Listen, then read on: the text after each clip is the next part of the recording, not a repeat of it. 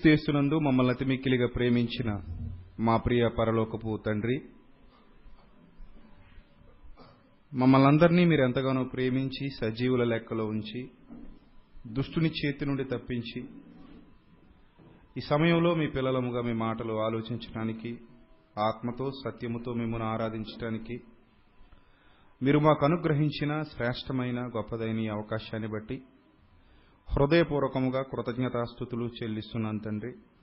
దయగలిగిన మా దేవ మీ మాటల యందు వేరుపారి స్థిరపడి లోతైన జ్ఞానమందు అభ్యాసము కలిగి మీ పిల్లలముగా సంఘముగా మేమందరము మీ కుమారుడైన క్రీస్తునందు వర్ధిల్లునట్లు మీ సహాయ సహకారములు మాకు మెండుగా దయచేయండి.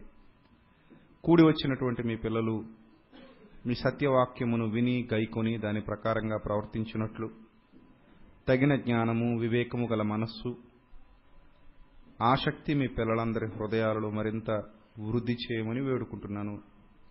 విన్న వాక్యం విడిచిపెట్టి వెళ్ళిపోయేవారుగా కాకుండా దాని ప్రకారంగా ప్రవర్తించగలిగే భాగ్యాన్ని కూడా ప్రసాదించమని ప్రాధేయపడుతున్నాను తండ్రి. దయగలిగిన మా దేవ మరి ముఖ్యంగా మీ సత్యవాక్యమును మీ అక్షయమైన ఆహారమును మీ పిల్లలకు సక్రమంగా విభజించి ఉపదేశించుటకు తగిన జ్ఞానము వివేకము మరి ముఖ్యంగా మీరు మా యందు నివసింపజేసిన మా అందరి ఆదరణకర్త అయిన పరిశుద్ధాత్మని యొక్క సహాయమును మెండుగా ప్రసాదించమని. ప్రభు మమ్మను మేము తగ్గించుకుని ఎల్లప్పుడూ మిమ్మల్ని హెచ్చించగలిగే భాగ్యాన్ని మాకు దయచేయమని. త్వరలో మా కొరకు రాని ఉన్న ప్రభువును మా ప్రియరక్షకుడు మీ ప్రియ కుమారుడైన క్రీస్తు వారి శ్రేష్టమైన అతి పవిత్రమైన నామంలో ఈ ప్రార్థన మనవులు అడిగి వేడుకొనిచున్నాం మా కన్న తండ్రి. ఆమె ప్రియమైన దేవుని వల్లరా దేవాదేవుని మహాకృపను బట్టి మరొకసారి ఆయన మాటలు వినటానికి దేవుడు మనల్ని అందరినీ ఎంతగానో ప్రేమించి సజీవుల లెక్కలో ఉంచి చక్కటి ఆరోగ్యాన్ని అనుగ్రహించి ఎక్కడి వరకు నడిపించిన విధానాన్ని బట్టి తండ్రి అయిన దేవునికి కుమారుడైన క్రీస్తు వారి పేరిట హృదయపూర్వకంగా కృతజ్ఞతాస్థుతులు చెల్లిస్తున్నాను. యుగముల వరకు మనందరి ద్వారా దేవుని నామానికి నిత్యము మహిమ కలుగునుగాక. ఆమె ప్రిలర ప్రపంచ ప్రజలందరికీ ప్రపంచంలోని మనుష్యులందరికీ దక్కనటువంటి గొప్పదైన అవకాశం క్రీస్తు రాజ్యంలోనికి ప్రవేశించే అవకాశం కేవలం కొందరికి మాత్రమే అనుగ్రహించబడింది. పొందిన వారికి గాక అది మరి ఎవరికి? చెందదు అన్న దేవుని మాటను ఆధారం చేసుకుని ఆ దానిని పొందిన వారుగా కొందరే కనబడుతున్నారు. ఆ కొందరిలో మనముండటం చాలా సంతోషదాయకం. ఎందుకంటే బాప్తిస్మం ద్వారా కొత్త జన్మను పొందుకుని క్రీస్తు రాజ్యంలోనికి ప్రవేశించడం అనేది సామాన్యమైన సంగతి కాదు. ప్రపంచంలో చాలా మందికి అవకాశం లభించలేదు. కేవలం కొందరికి మాత్రమే అవకాశం లభించింది. ఆ కొందరిలో మనం ఉండడం అనేది చాలా ఆనందదాయకం చాలా సంతోషదాయకం. ప్రియులరా మరి ఈ ఆనందాన్ని ఈ సంతోషాన్ని ఏ విధంగా నిలుపుకోవాలో అర్థం కాకపోతే చాలామంది మోసపోయే ప్రమాదం ఉంది. ఇప్పటికే క్రైస్తవ్యంలో చాలామంది సరి అయిన విధానాన్ని అవలంబించకుండా అనగా ఆయన రాజ్యంలోనికి సరిగా ప్రవేశించకుండా సరి అయిన జ్ఞానాన్ని బట్టి ఆయన రాజ్యంలో ప్రవేశించకుండా గోధుమల చేలో గురుగులుగా గురుగులు విత్తిపోయింది ఎవరు అపవాది. గోధుమల చేలో విత్తబడిన గురుగులుగా చాలా మంది మనకు కనబడుతున్నారు. గోధుమల చేలో గోధుమలు వేసింది రైతు. కానీ గురుగులు రైతు వలన వేయబడినవి విత్తబడినవి కావు. అందరూ ఒకే చేనులో ఉన్నారు కనుక అందరూ ఒకలాంటి వారే అనుకోవడం నిజంగా అవివేకం నిజంగా అజ్ఞానం. ఈరోజు అదే అజ్ఞానంలో అదే అవివేకంలో చాలా మంది కొనసాగుతున్నారు. అందరూ ఒకే చేనులో వెత్తబడినప్పటికీ అందరూ ఒకలాంటి వారు కారు ప్రియులరు.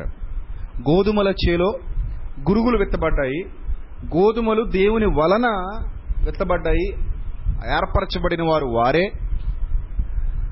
వారే పొందుకున్నవారు. పొందుకున్న వారికి గాక మరి ఎవరికి ఇది చెందదు. అంటే వారే పొందుకున్నవారు దేవుని రాజ్యంలోనికి అడుగుపెట్టినవారు. క్రీస్తు యొక్క సత్య సువార్తను విని దానిని గైకొని దానిని అవలంబించడానికి ముందుకొచ్చిన వారు వారే గోధుమలు. వారు దేవుని చేత వెత్తబడిన వారు దేవుని వలన వెత్తబడిన వారు. ఇక మరొక వర్గం వారిగా మనకు కనబడుతున్నటువంటి గురుగులు అనే వాళ్ళు ఎవరైతే ఉన్నారో వారు దేవుని వలన విత్తబడిన వారు కారు దేవుని వలన ఈ సంఘంలోనికి ప్రవేశించిన వారు కారు. వారు కేవలం అపవాది చేత వెత్తబడిన వారు. అపవాది చేత వెత్తబడిన వారు దేవుని చేత వెత్తబడిన వారు కలిసి ఉంటున్నారు గనుక గుర్తుపట్టగలిగే కెపాసిటీ చేనిలో ఉన్న ఏ మొక్కకు లేదు గనుక దేవునికి తప్ప దేవునికి తప్ప విభజించగలిగే సామర్థ్యం గుర్తుపట్టగలిగే సామర్థ్యం చేనులో ఉన్న ఏ మొక్కకు లేదు గనుక అందరూ గోధుమలే అన్న భ్రమలో ఈరోజు చాలా మంది బ్రతుకుతున్నారు. అందుకే ఒక గురుగు తప్పిదం తప్పిదాలు చేస్తున్నప్పటికీ ఒక గురుగు తప్పుడు బోధలు చేస్తున్నప్పటికీ ఆ గురుగులలోని కొందరు అంటారు మీరు ఎవ్వరిని విమర్శించవద్దు మీరు ఎవ్వరిని తప్పుపట్టవద్దు దేవుడు చూసుకుంటాడు అంటాడు చేను మొత్తం పాడైపోయినా పర్లేదు అన్న భావనలో చాలా మంది బ్రతుకుతున్నారు. అదే దేవుడు బోధ నిమిత్తం పోరాడండి చేనును కాపాడండి చేను నాశనం అయిపోతుంది కాపాడండి కొందరినైనా అగ్నిలో నుండి తప్పించినట్టు తప్పించండి. ఆ గురుగులు విత్తిపోయాడు దుష్టుడు జాగ్రత్త పడండి అని చేసిన హెచ్చరికలు మాత్రం వీళ్ళ కళ్ళకు కనబడవు. ఇది మీరు జాగ్రత్తగా ఆలోచన చేస్తే అందరూ మంచివారే అందరూ దైవ సేవకులే అందరూ విశ్వాసులే అందరూ దేవుని పిల్లలే అన్న భ్రమ ఈరోజు క్రైస్తవ సమాజంలో ఉంది ప్రియులరా. కానీ వాస్తవాలు గ్రహించండి. అందరూ దేవుని సేవకులు కాదు అందరూ విశ్వాసులు కాదు అందరూ దేవుని పిల్లలు కాదు అందరూ గోధుమల మొక్కలు కాదు. కొందరు గురుగులు వంటి వారై ఉన్నారు. ఆ గురుగులను విత్తిపోయినది అపవాది. కనుకనే గురుగులకు గోధుమలకు ఉన్న తేడా ఎందులో అయినా సరే ఎక్కువే అధికమే. అది జ్ఞానంలో అయినా విశ్వాస జీవితంలో అయినా నిరీక్షణలో అయినా ఎందులో అయినా సరే అధికమే. ఈరోజు ఒక అద్భుతమైన సంగతిని మీకు జ్ఞాపకం చేస్తాం జాగ్రత్తగా వినండి. మనం అందరం ఎప్పుడు సంతోషిస్తాం? ఎప్పుడు సంతోషంగా ఉంటాం? చెప్పండి మీరు చెప్పండి. మనం ఎప్పుడు సంతోషంగా ఉంటాం? ఎప్పుడు ఆశ్చర్యచకితులు అవుతుంటాం ఎప్పుడు అతిశయపడుతూ ఉంటాం? చెప్పాలి. మనం ఎప్పుడు ఆనందంగా ఉంటాం అతిశయంగా ఉంటాం. చెప్పండి ఎప్పుడు అతిశయంగా ఉంటాం మనం? మన బ్రతుకులో ఏదైనా మేలు జరిగినప్పుడు ఏదైనా ఆనందం మన బ్రతుకులో సంభవించినప్పుడు ఏదైనా సంతోషకరమైన వార్త మన చెవిబడినప్పుడు మనం ఊహించినది మనకు ఎదురైనప్పుడు అది మనకు చాలా ఆనందాన్ని సంతోషాన్ని ఇచ్చేదిగా ఉన్నప్పుడు మనం అందరం కూడా చాలా హ్యాపీగా ఉంటాం చాలా సంతోషంగా ఉంటాం చాలా ఆనందంగా ఉంటాం. దానిని బట్టి దేవుణ్ణి స్తుతిస్తాం దేవుణ్ణి గణపరుస్తాం దేవుణ్ణి మహిమపరుస్తాం. దేవుణ్ణిలో ఆనందిస్తాం మరింత విశ్వాసంలో బలపడిపోతాం కదా? మనందరి ఆలోచనలు ఇలాగే ఉన్నాయి. ఈరోజు క్రైస్తవ సమాజం యొక్క ఆలోచనలు కూడా ఇలాగే ఉన్నాయి. ఎలా ఉన్నాయంటే ఏదైనా మంచి జరిగినప్పుడు ఏదైనా సంతోషకరమైన వార్త విన్నప్పుడు సంతోషకరమైన పరిస్థితులు గుండా ప్రయాణం చేస్తున్నప్పుడు కుటుంబంలో ఆనందాలు వెల్లివిరుస్తున్నప్పుడు కుటుంబంలో నవ్వులు వెలువరిస్తున్నప్పుడు సంతోషాలు వెలువరిస్తున్నప్పుడు ప్రతి ఒక్కరు కూడా చాలా ఆనందంగా ఉంటారు చాలా సంతోషంగా ఉంటారు చాలా హ్యాపీగా ఉంటారు. దాన్ని బట్టి దేవుణ్ణి మహిమపరుస్తారు దాని గురించి ఎక్కువగా మాట్లాడుతూ ఉంటారు దాన్ని బట్టి దేవుణ్ణిలో సంతోషంగా ఉన్నామని చెబుతూ ఉంటారు. అలాంటి పరిస్థితులు తలెత్తుతున్న ఏదైనా సంఘంలో అనగానే చాలా మంది ఆ సంఘానికి వెళ్తూ ఉంటారు. మీరు గమనించండి సంఘాలు ఈరోజు గొప్పవైపోతున్నాయంటే కారణం పబ్లిసిటీ. సంఘాల్లో జనాలు పెరుగుతున్నారంటే కారణం ఈ కడవరి దినాల్లో పబ్లిసిటీ. ఏంటి ఆ పబ్లిసిటీ? ఏ విధమైన పబ్లిసిటీ అంటే అది? ఇదిగో మా చర్చ్కి వచ్చి పలానా అబ్బాయి ఈ ఆశీర్వాదం పొందుకున్నాడు. మా చర్చ్కి వచ్చిన తర్వాత పలానా ఆమె ఈ విధమైన ఆశీర్వాదాన్ని పొందుకుంది. మా చర్చ్కి వచ్చిన తర్వాత పలానా ఆయనకి ఇది కలిసి వచ్చింది పలానా ఆమెకి ఇది కలిసి వచ్చింది ఎన్నో సంవత్సరాలుగా దక్కనిది నా చర్చ్కి వచ్చిన తర్వాత దక్కింది. సో వీళ్ళతో నేను మీకు సాక్ష్యం చెప్పించడం వీళ్ళతో నేను మీ ఎదుట మాట్లాడించడం దాన్ని రికార్డ్ చేయటం దాన్ని నేను టీవీలో పబ్లిష్ చేయటం. ఇలా చేయటం అనేది ఈరోజు క్రైస్తవ సమాజంలో చాలా పరిపాటిగా మారిపోయింది. అందరూ కూడా ఇదే విధానాన్ని అవలంబిస్తున్నారు.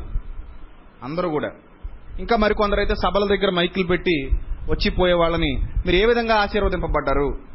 ఈ వాక్యం విన్న తర్వాత మీరు ఏ విధంగా ఆశీర్వదింపబడ్డారు అంటే మేము ఇదివరకు వేరే సభలకు వెళ్ళే వాళ్ళం కానీ ఇలాంటి ఆశీర్వాదాన్ని ఇప్పుడు పొందుకోలేదు. ఎప్పుడైతే పలానాయన సభకు మేము వచ్చామో ఆటోమేటిక్గా మాకు ఆశీర్వాదం లభించింది. ఈ సభల తర్వాత ఈ సభల్లో ఈ సభల్లో మేము పాల్గొన్న తర్వాత అంతకుముందు సంవత్సరం కూడా మేము ఈ సభల్లో పాల్గొన్నాం. ఈ సభల్లో పాల్గొనడం మొదలు పెట్టిన తర్వాత మా కుటుంబం చాలా వృద్ధిలోనికి వచ్చింది.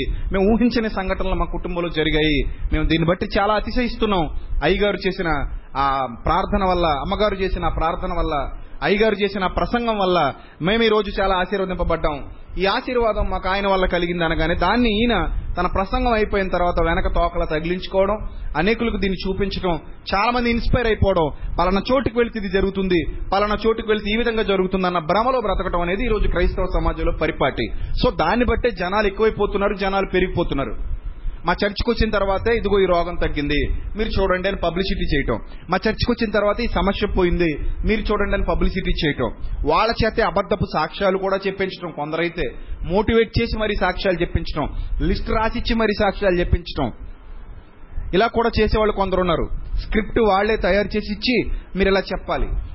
అయ్యా నా జీవితంలో ఇదంతా జరగలేదు కదా మరి ఇదే ఎందుకు చెప్పాలి? లేదు లేదు. ఈ కొంచెమే చెప్తే జ- వినే వాళ్ళలో ఆ ఊపు రాదు ఆ కిక్ రాదు. సో మీరు దీన్ని కొంచెం ఎడిట్ చేసి కొంచెం ఎన్లాక్ చేసి కొంచెం దీన్ని పెద్దది చేసి మాట్లాడటం వల్ల వాళ్ళు కూడా సమాజానికి మంచిగా ఉపయోగపడతారు.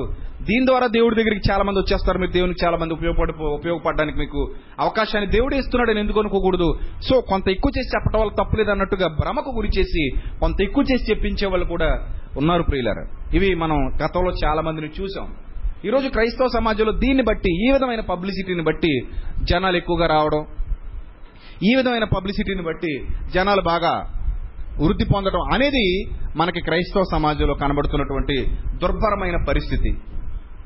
అది గురుగుల బోధ. అది గోధుమల బోధ కాదు కేవలం గురుగుల బోధ. గురుగులు ఎరిగి ఎదిగిపోవటం వల్ల గురుగులు పెరిగిపోవటం వల్ల ఈ విధమైన పద్ధతి క్రైస్తవ సమాజంలో అలుముకుంది. అందుకే అందరూ కూడా ఆనందాన్ని బట్టి అతిశయపడుతున్నారు సంతోషాన్ని బట్టి అతిశయపడుతున్నారు. మీరు పలానా చర్చికి వెళ్ళామండి ఇలా ఉంది మా జీవితం ఇలా ఉంది మేము ఎంత హ్యాపీగా ఉన్నాం. మా కష్టాలు తొలగిపోయాయి మా కన్నీళ్ళు తొలగిపోయాయి. మాకు ఈ రోజునంత ఆనందం ఎప్పుడూ లేదు. మేము దీన్ని ఈ చర్చికి వెళ్ళడాన్ని బట్టి పలానా అయ్యగారు మాకు ప్రార్థన చేయడాన్ని బట్టి మా జీవితం ఎంత హ్యాపీగా ఉంది అని చెప్పేవాళ్ళు కూడా మనకు సమాజంలో ఉన్నారు ప్రియుడు ఒక విషయాన్ని మీరు గమనించండి. క్రైస్తవ్యం అనేది మిగిలిన మార్గాల కంటే లేదా మిగిలిన మతాల కంటే భిన్నమైనది అని చెప్పక తప్పదు. క్రైస్తవ్యం ఎప్పుడు భిన్నమైనదే. అన్ని మతాల లాంటి మార్గం అయితే క్రైస్తవ్యం కాదు. లేదా అన్ని మతాల్లో కలిసిపోయిన ఒక మతం లాంటిది కూడా క్రైస్తవ్యం కాదు. క్రైస్తవ్యం ప్రత్యేకమైనది క్రైస్తవ్యం ఉన్నతమైనది. ఎక్కడా లేని విధానాలు క్రైస్తవ్యంలో ఉన్నాయి. ఇవి సమాజానికి వింతగా అనిపించవచ్చు సమాజం దీన్ని స్వీకరించడానికి కూడా వింతగా భావించవచ్చు అలా వింతగా భావిస్తున్నారనే గురువులు ఏం చేశారంటే కొన్ని మార్పులు చేర్పులు తీసుకొచ్చి సమాజంలోనికి వింత బోధనలు తీసుకుని వెళ్ళారు. వింత బోధలు. ఆ వింత బోధల వల్ల అసలైనది భ్రష్టు పట్టిపోయింది అక్కర్లేనిది ప్రజల్లోకి బాగా నాటుకుపోయింది. మీకు ఇప్పుడు ఆశ్చర్యపోయే ఒక ఒక వచనాన్ని చూపిస్తాను. సరిగ్గా చదివితే మీరు ఆశ్చర్యపోవాల్సిందే. క్రైస్తవ ప్రపంచంలో ఎవరైనా ఆశ్చర్యపోవాల్సిందే. సరిగ్గా చదివితే. సరిగ్గా చదవకపోతే ఆశ్చర్యము కాదు అతిశయము కాదు ఏమీ కాదు. ఏవి రాదు కూడా. కానీ మనం ఆశ్చర్యపోయే ఒక మాట దైవ గ్రంథంలో నుండి మనం జాగ్రత్తగా చూడగలిగితే మీ చేతిలో ఉన్నటువంటి బైబిల్ తెరిచి రోమేలకు రాసిన పత్రిక రోమేలకు రాసిన పత్రిక ఐదవ అధ్యాయము. దయచేసి అందరూ బైబిల్ ఓపెన్ చేయాలి. క్రైస్తవ ప్రపంచంలోని ప్రతి ఒక్కరు కూడా ఈ మాటను మీ గ్రంథంలో ఎలా ఉందో లేదో పరిశీలన చేయాలి. మీరు వింటున్న బోధ ఎలాంటిదో ఒకసారి ఆలోచన చేయాలి. ఈ రోజు క్రైస్తవ సమాజంలో వింటున్న బోధ. చాలా మంది క్రైస్తవులు చాలా మంది సేవకులని చెప్పబడుతున్న వారు చేస్తున్నటువంటి బోధ. ఆ బోధలోని సారం ఎంత? వాళ్ళు ఎంచుకున్న మార్గం ఏది? వాళ్ళ ప్లాట్ఫామ్ ఏది? ఏ ప్లాట్ఫామ్ మీద వాళ్ళు సంఘాన్ని కట్టారు? అది మీరు తెలుసుకోవాలి. ఇప్పటికే చాలా మంది సంఘాలు విస్తృతంగా పెంచాము పెద్ద చేశామని గొప్ప చెప్పుకుంటున్నారు. అందులో వాళ్ళు వాళ్ళు కట్టిన ప్లాట్ఫామ్ ఏంటి తెలుసా? అప్పుల బాధల కుటుంబ సమస్యల తీరని రోగమా? ఉద్యోగం లేదా? ఎవరు చెప్పారు నీకు రోగం తగ్గదని? ఎవరు చెప్పారు నీ అప్పు తీరదని? ఎవరు చెప్పారు నీ సమస్య పోదని? ఎవరు చెప్పారు నీకు గవర్నమెంట్ జాబ్ రాదని? ఇలాంటి అబద్ధాలు మాట్లాడి అంటే ఆ ప్లాట్ఫామ్ మీద అబద్ధాలు అనే ప్లాట్ఫామ్ మీద సంఘాలని కట్టిన వారు సంఘాలని పెంచి పోషించ పోషించే వాళ్ళు పెంచి పెద్ద చేసిన వాళ్ళు చాలా మంది ఉన్నారు ఈరోజు. దీన్ని ఒప్పుకోవట్లేదు చాలా మంది ఇది కాదయ్యా ఇది కాదంటే ఒప్పుకోవట్లేదు. అంతెందుకు? హైదరాబాద్కి చెందిన ఒక ఆయన జుట్టు గురించి మాట్లాడారనే వాస్తవాన్ని నేను చెప్పిన తర్వాత ఇది కాదు ఇది సరైన విధానం కాదు జుట్టు గురించి కాదు మనం మాట్లాడాల్సింది. అసలు జుట్టు గురించి అసలు పట్టించుకో పరిశుద్ధాత్ముడు జుట్టు పెంచుతాడు అనేది పచ్చబద్ధం. దాని గురించి మాట్లాడకూడదంటే ఒక ఆమె స్పందించింది. ఆమె ఏమంటుందంటే మీకు అసలు విశ్వాసం ఉందా? చచ్చిందా? అంటే మన దేవుడు శక్తిహీనుడు అనుకుంటున్నారా? అంటే మన దేవుడు జుట్టు మొలిపించలేడు అనుకుంటున్నారా? మన దేవుడికి ఆ శక్తి లేదనుకుంటున్నారా? మన దేవుడికి సమస్తము సాధ్యమే కదా? సో దేవుడు జుట్టు మొలిపించగలడు కదా? మీరు ఎందుకు ఇలా వాక్యాన్ని వక్రీకరిస్తున్నారు? అంటుంది. ఇలా బురదలో దొరిలే వాళ్ళకి మనం ఇంకేం చెప్పలేము కనీసం కనీస జ్ఞానం అంటారు దాన్ని కామన్ సెన్స్ ఈ కామన్ సెన్స్ కూడా లేకుండా బురదలో దొల్లే వాళ్ళు ఉన్నారు. వాళ్ళకి ఏం బోధించినా అర్థం కాదు. శరీరానుసారులు శరీర విషయముల మీద మనస్సుంతురు. ఆత్మానుసారులు ఆత్మ విషయముల మీద మనస్సుంతురు. శరీరానుసారమైన మనస్సు మరణము ఆత్మానుసారమైన మనస్సే నిత్య జీవము ఈ కామన్ సెన్స్ లేని వాళ్ళు చాలా మంది మన దేవుడికి అసాధ్యమైనది ఏమున్నది గోళ్ళు పెంచగలడు చే- జుట్టు పెంచగలడు రంగు మార్చగలడు. ఇలాంటి బుద్ధిహీనమైన పరిస్థితుల్లో ఆలోచనల్లో బ్రతుకుతున్నారు. ఏదైనా వాళ్ళ ప్లాట్ఫామ్ అలాంటిది. మీరు ఏ ప్లాట్ఫామ్ మీద ఏ పునాది మీద నిలబడ్డారో ఆ పునాది మీద కట్టబడతారు. మీరు ఏ పునాది మీద నిలబడ్డారో ఆ పునాది మీద ఏమవుతారు? కట్టబడతారు. పునాది మంచిది కాకపోతే ఇల్లు ఏమైపోతుంది? కూలిపోతుంది. ఇసుక మీద కట్టబడిన వాడి పరిస్థితి ఇసుక మీద ఎలా ఉంటుంది? బండ మీద కట్టబడిన వాడి పరిస్థితి బండ మీద ఎలా ఉంటుంది? సో ఈ విషయాన్ని మీరు జాగ్రత్తగా ఆలోచన చేస్తే ఈరోజు క్రైస్తవ్యంలో ఉన్న ప్లాట్ఫామ్ అది. ఏంటంటే మీకు అంత మేలే మీకు అంత సంతోషమే మీకు అంత సమాధానమే మీకు అంత ఆనందమే మీకు అంత హ్యాపీనెస్సే. ఇంకా మా దగ్గరకు వచ్చారంటే మీకు ఏ డోక ఉండదు. మీరు హ్యాపీగా ఉంటారు మీరు సంతోషంగా ఉంటారు మీరు ఆనందంగా ఉంటారు. ఇది వాళ్ళ ఆకర్షణ అంటే వాళ్ళు పిలిచే విధానం. సో అలాగే రియాక్ట్ అయ్యే వాళ్ళు కూడా. మేము ఇలా వెళ్ళాం మేము చాలా హ్యాపీగా ఉన్నాం మేము చాలా ఆనందంగా ఉన్నాం మేము చాలా సంతోషంగా ఉన్నాం. మాకు అంతా మేలులు జరిగిపోయాయి మా కుటుంబానికి అన్ని మేలు జరిగాయి. మేము కోరుకున్నవన్నీ దేవుడు మాకు ఇచ్చేశాడు. కాబట్టి మేము అతిశయపడుతున్నాం కాబట్టి మేము ఆనందపడుతున్నాం. జనాలు ఎక్కువ మంది రావాలంటే ఇదే విధానాన్ని అవలంబించాలి. జనాలు ఎక్కువ మంది పెరగాలి అంటే ఈ విధానాన్ని అవలంబించాలి. ఈ విధానం అవలంబించకపోతే జనం పెరగరు. జనాన్ని పెంచుకునే పరిస్థితి ఇదే. ఎవరొకరు నిలబెట్టడం వాళ్ళ ద్వారా ఏదో సమాజానికి చెప్పించడం మోటివేషన్. ఒక మనిషి మరో మనిషి ద్వారా మోటివేట్ అవుతున్నాడు తప్ప వాక్యం ద్వారా మోటివేట్ అవట్లా. ఒక మనిషి మరో మనిషి చెప్పే మాటలు విని ఏమవుతున్నాడు? మోటివేట్ అవుతున్నాడు దేవుని దగ్గరకు వస్తున్నాడు. వాక్యాన్ని బట్టి మోటివేట్ అవట్లా? అంటే అతనిలో విశ్వాసాన్ని పెంపొందిస్తున్నది వాక్యం కాదు. ఒక మనిషి జీవితంలో ఏదో మేలు జరిగిందని చెప్పడం ద్వారా నాకెందుకు ఆ మేలు జరగదు అన్న భ్రమలోనికి మనిషి వెళ్తున్నాడు. ఈ భ్రమలోనికి తీసుకెళ్ళే వాళ్ళు సేవకులు గీరొచ్చి అలమని అవుతున్నారు. వాళ్ళే గొప్పోళ్ళు అయిపోయారు. ఇదిగో ఒక ఆమెకు పదివేలు స్పాన్సర్ చేయటం వల్ల ఉద్యోగం వచ్చింది. నీకెందుకు రాదు? అన్న అనగానే ఆ నాకు వస్తుంది అన్న భ్రమలో వీళ్ళు పదివేలు ఇస్తారని. సో ఇదంతా మోటివేషన్. మనుషుల ద్వారా చేస్తున్నటువంటి మోటివేషన్. ఇదంతా ఒక అబద్ధపు విధానం. క్రైస్తవ్యంలో ఈరోజు ఈ అబద్ధపు విధానం కొనసాగుతుంది ప్రియులరా. మీరు మేల్కొనాలి. సంఘాలు మేల్కొనాలి. నిజమైన విశ్వాస జీవితాన్ని జీవించాలనుకునే వాళ్ళందరూ మేల్కొనాలి. లేకపోతే మోసపోతారు. ఇప్పటికే చాలా మంది మోసపోయారు. ఏదో అల్పకాల సుఖభోగాల కోసం ఇక్కడున్న ఈ మాయా జీవితపు ప్రయాణం. మాయ అంతా మాయ. ఈ ప్రయాణమే మాయ. ఎక్కడ మాయమైపోతామో తెలియని ఒక ఒక దుర్భరమైన పరిస్థితిలో జరుగుతున్నటువంటి ప్రయాణం ఇది. ఈ ప్రయాణం మనం మనం చేస్తున్నటువంటి ఈ వింత ప్రయాణం ఎప్పుడు ఆగిపోతుందో మనకు తెలియదు ఏ స్థితిలో ఆగిపోతుందో కూడా మనకు తెలియదు ఇది ఒక వింత ప్రయాణం. ఏమండి? మరి ఈ ప్రయాణంలో ఉన్నటువంటి మనుషులు సత్యాన్ని గ్రహించగలిగే స్థాయిలో లేకపోవడం కేవలం లోకం మీదే భూ సంబంధమైన విషయాల మీద దృష్టి పెట్టడం అనేది చాలా ప్రమాదాన్ని మనం తీసుకొచ్చే పరిస్థితి పరిస్థితికి దారితీసింది. కానీ బైబిల్ ఏం బోధిస్తుంది? వాళ్ళు ఏ ప్లాట్ఫామ్ మీద కట్టబడుతున్నారు? ఈ ఆశ్చర్యకరమైన మాటలు మీరు బైబిల్లో నుండి చూడగలిగితే చూడండి ప్రియులరా రోమా పత్రిక.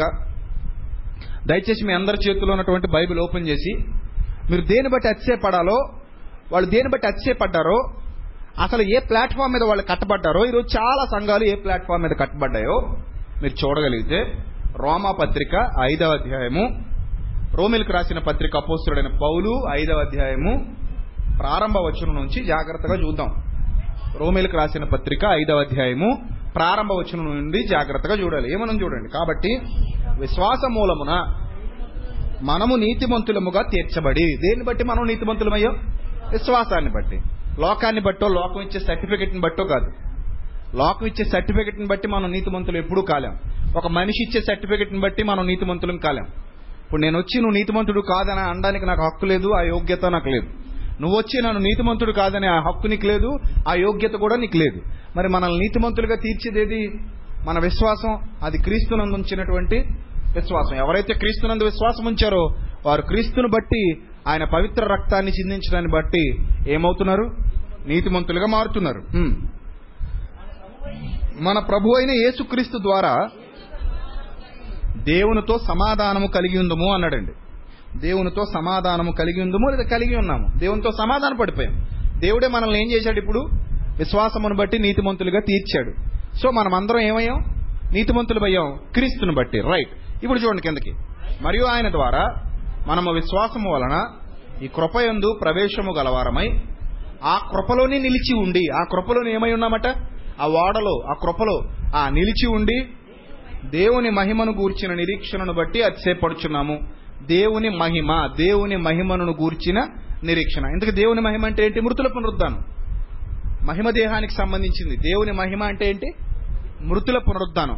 మనం దేన్ని బట్టి అతిశయపడుతున్నాం? త్వరలో మనందరం మృతుల్లో నుండి పునరుద్ధానం పొందబోతున్నాం.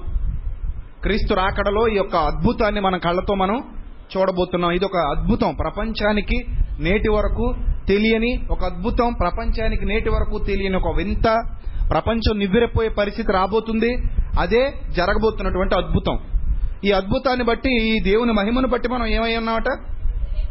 నిరీక్షణను బట్టి అత్యపడుతున్నాం అంతేకాదు బాగా చూడాలి. ఇక్కడ నుంచి మన ఆశ్చర్యపోయే మాట రాయబడింది. అంతేకాదు శ్రమ ఓర్పును అన్నాడండి. శ్రమ ఓర్పును. శ్రమ అనే పదాన్ని వాడాడు. అంటే క్రైస్తవుడైన ప్రతివాడికి శ్రమ. ఈ శ్రమ రావడాన్ని బట్టి ఈ శ్రమ రావడాన్ని బట్టి మనం ఏమైపోతాం? కృంగిపోతాం. అంతే కదా? శ్రమ మన బ్రతుకులో రావడాన్ని బట్టి మనం ఏమవుతామండి అందరం కూడా? కృంగిపోతాం కంగారు పడిపోతాం ప్రార్థనా సహాయాన్ని కోరతాం కంగారు కంగారు అయిపోతాం ఇంకా అక్కడ నుంచి. అయ్యగారు శ్రమ వచ్చేసిందండి. ప్రార్థన చేయండి ప్రార్థన చేయండి. పరిస్థితి బాగాలేదండి కుటుంబాల పరిస్థితి బాగాలేదండి మీరు ప్రార్థన చేయండి. ఇది మన బలహీనత. అసలు మా మాకు ఇది వరకు లేదండి పరిస్థితి. చాలా ఇబ్బందులు ఉన్నామండి. దయచేసి మీ ప్రార్థనలో మమ్మల్ని జ్ఞాపకం చేసుకోండి.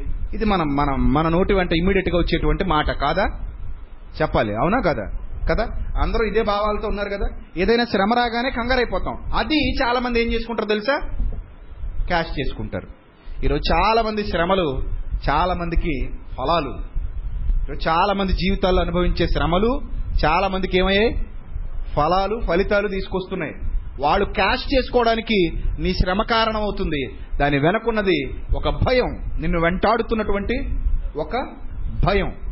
సో శ్రమ అనేది ఈ ప్రపంచంలో ఎవరు కోరుకోనది ఈ ప్రపంచంలో ఎవరికి అవసరం లేనిది? ఈ ప్రపంచంలో అందరూ అసహించుకునేది ఈ ప్రపంచం అందరూ తృణీకరించేది. కానీ ఇక్కడ పౌలు గారు మాట్లాడుతూ శ్రమ ఓర్పును శ్రమ వల్ల ఏమొస్తుందట? ఓర్పు వస్తుంది. సంతోషం ఓర్పునివ్వదు. అసలు సంతోషానికి ఓర్పుకి వ్యతిరేకం. సంతోషం ఆనందం ఇవి ఓర్పునిచ్చేవి కావు. ఉల్లాసాన్ని ఉత్సాహాన్ని ఇచ్చి గంతులేయించేవి మరి ఓర్పునిచ్చేది ఏదట? శ్రమ. అర్థమవుతుందా? స్వీట్ అమ్మ కొంచెం ఓర్చుకమ్మ తింటూ తింటంటే స్వీట్ తిని ఓర్చుకునేదేముంది అర్థమవుతుందా? స్వీట్ నోట్లో పెట్టుకుని నవ్వులతో ఉన్నప్పుడు కొంచెం ఓర్చుకుని తిని అమ్మా. అమ్మ కొంచెం ఓర్చుకోమ్మా అంటారా? అదేటది? స్వీట్ తింటే ఓర్చుకునేదేముంది హాయిగా తింటాం. ప్రశాంతంగా తింటాం. బిర్యానీ తినేటప్పుడు అమ్మ మొక్క తినేటప్పుడు ఓర్చుకుంటూ తినమ్మా. ఆ ఓర్పు చాలా గొప్పదమ్మా అని ఎవరైనా అంటారా? మొక్క తినడానికి ఓర్పు ఎందుకు? ప్రశాంతంగా తింటాం. అంటే అన్ని బాగున్నప్పుడు ఓర్పుతో పని లేదు. అంతే కదా? పాపం ఆ బెడ్ మీద అలా పడుకో బాబు ఏసీ ఆన్ చేసుకుని ఫ్యాన్ వేసుకుని ప్రశాంతంగా పడుకో. ఓర్చుకో బాబు కొంచెం. అంటే అదేంటది? ప్రశాంతంగా పడుకున్నాడు. హాయిగా చల్లగా ఆనందంగా ఉన్నాడు. అందులో ఓర్పేమీ లేదు. అక్కడ ఓర్చుకోవాల్సినంత అవసరత లేదు. అంటే ఆనందాలు సంతోషాలు సుఖాలు మనకి ఓర్పును తీసుకొచ్చేవి కావు. మరి ఓర్పు అనేది ఎక్కడ దొరుకుతుంది? శ్రమ దగ్గరే దొరుకుతుంది. శ్రమ దగ్గర తప్ప ఆనందాల దగ్గర సంతోషాల దగ్గర సుఖాల దగ్గర మీకు ఓర్పు అనేది దొరకదు. కదా? రైట్. ఇప్పుడు శ్రమ దేన్నట? ఓర్పును. ఓర్పులో ఒక పరీక్ష ఉందట. ఓర్పులో పరీక్ష ఉంది. గెలుస్తావా ఓడిపోతావా? అది ఓర్పులోనే ఉంది. ఓర్పులోనే గెలుస్తావా ఓడిపోతావా అని పరీక్ష ఉంది. మీకు ఇదివరకు కూడా చెప్పాను. ఒక కిలోమీటర్ దూరం. ఒక బస్తా మోసుకుని వెళితే ఒక నెల పాటు హాయిగా ఇంట్లో వాళ్ళందరూ ఏం చేయొచ్చు? భోజనం చేయొచ్చు. కిలోమీటర్ దూరం బస్తా మోయలేక మధ్యలో ఓర్చుకోలేక వదిలేసిన వాడు నెల్లాళ్ళ పాటు భోజనం చేసే అవకాశాన్ని ఏం చేస్తాడు? కోల్పోతాడు. తనతో పాటు తన కుటుంబానికి కూడా భోజనం పెట్టే పరిస్థితిని కోల్పోతాడు. అదే హాఫ్ కిలోమీటర్ నడిచాడు భుజాన బరువు మోస్తూ. మరికొంత దూరం నడిస్తే ఆ గమ్యానికి చేరిపోతాడు. ఇంటిల్లి పాది ఏం చేయొచ్చు? భోజనం చేయొచ్చు. చిన్నప్పుడు మేము చేలోకి వెళ్ళి గడ్డి గడ్డి మోపులు మోసుకుంటూ వచ్చేవాళ్ళం గేదెలకి. వేసవి సెలవుల్లో. మధ్యలో బురద బురదగా ఉండేది మొత్తం. కాలువ కింద చేలన్నీ గట్టిగా ఉండవు మీకు తెలుసు. అంత బురద బురద. ఆ బురదలో గట్లన్నీ తడిచిపోయి ఉంటాయి. వర్షాకాలం తర్వాత కాలువ ప్రవహించేటప్పుడు గట్లన్నీ తడిచిపోయి ఉంటాయి. కొన్ని కొన్ని సందర్భాల్లో చేలలోంచి నడిచి రావాలి. సో అలా నెత్తి మీద గడ్డి మోపు పెట్టుకుని నడిచి వచ్చేటప్పుడు మధ్యలో నొప్పి విపరీతం అయిపోయింది ఎందుకంటే బరువు అసలే తడిచిపోయిన గడ్డి. అది బరువు. సో ఈ మెడంతా విపరీతమైన బాధ. ఎక్కడైనా సరే ఇక పడేయాలి అన్న ఫీలింగ్ కలిగినప్పుడు గట్టు కనబడేది. ఇంకొంచెం దూరం ఓడ్చుకుంటే గట్టుకు వెళ్ళిపోతాం. ఇప్పుడు ఇక్కడ పడేసాం అనుకో అనవసరంగా పక్కనే బోధు ఉంటే బోధులో పడేస్తే బరువు ఇంకా ఎక్కువైపోద్ది. ఇప్పుడు ఈ టైంలో చుట్టూ చూసినా వానికి కనీసం మోపెత్తే నాదుడే లేడు. అక్కడ మనమే ఏదో విధంగా సాయం బట్టి మోకాల మీదకి మోకాల మీద నుంచి పొట్ట మీదకి పొట్ట మీద నుంచి. తర్వాత జబ్బ మీదకి జబ్బ మీద నుంచి నెత్తి మీదకి మెల్లిమెల్లిగా ఏదో ఎత్తుకుని వచ్చాం. ఇప్పుడు కానీ ఇక్కడ పడేసాం అనుకో ఎత్తే నాదుడు ఉండడు. ఒకవేళ ఎవడైనా ఎత్తే నాదుడు ఉండి ఎత్తుకున్నాం అనుకో ఆడు అట్టుపోతాడు మనం ఇటు వస్తుంటాం. మళ్ళీ ఇప్పుడు పిలిస్తే అతను రాడు. సో మధ్యలో వదిలేసామంటే ఈ మోపు గట్టుకి సైకిల్ దగ్గరికి వెళ్ళదు. కానీ రైతు ఏం చేస్తాడో తెలుసా? రైతు బిడ్డ ఏం చేస్తాడో తెలుసా? నెత్తి మీద ఉన్న ఆ మోపుని పడేయటానికి ఇష్టపడ్డు. నరాలన్నీ నొప్పిగా ఉంటాయి. చూడండి అందుకే కొంచెం లోపల చేలోళ్ళు గట్టుకోసుకుని గట్టుకొచ్చేసిన తర్వాత సైకిల్ దగ్గర దాన్ని పడేసి అలా ప్రశాంతంగా కూర్చుండిపోతారు కాసేపు. ఎందుకంటే ఇవన్నీ పట్టేస్తాయి. ఈ నరాలేమీ కదలవు. ఒక్క పావు గంట కూర్చుంటే తప్ప మళ్ళీ సైకిల్ ఎక్కలేం ఇది చిన్నప్పుడు నేను చాలా సార్లు అనుభవించిన పరిస్థితి. చేలోకి వెళ్ళటం గడ్డి గడ్డి కోసుకోవడం ఫుల్గా అది కక్కుర్తి ఇంకొంచెం ఎక్కువ కోసేద్దాం అనిపిస్తుంది. మళ్ళీ సాయంత్రం మళ్ళీ వెళ్ళమంటాడు. ఎందుకులే? కొంచెం ఎక్కువ కోసేస్తే ఇంక సాయంత్రం రావక్కలేదు రేపు రావక్కలేదు కొంచెం పెద్ద మోపు తీసుకెళ్ళిపోతే బెస్ట్ కదా. అని కక్కుర్తి కొద్దీ కోసుకునే వాళ్ళు ఎవడైనా ఉత్తినే కోసుకోమన్నాడు అనుకోండి. ఇంకా కక్కుర్తి ఉత్తినే గట్టు కోసుకోమన్నాడు అని ఇంకా కక్కుర్తి కొద్దీ ఇంకా పెద్ద మోపు కోసుకోవడం. సో దాన్ని నెత్తి మీద పెట్టుకోవడం. దాన్ని ఇప్పుడు ఏదో విధంగా గట్టుకు తెచ్చుకోవాలి. కింద బురదలో కాళ్ళు కూరుకుపోతా ఉంటాయి.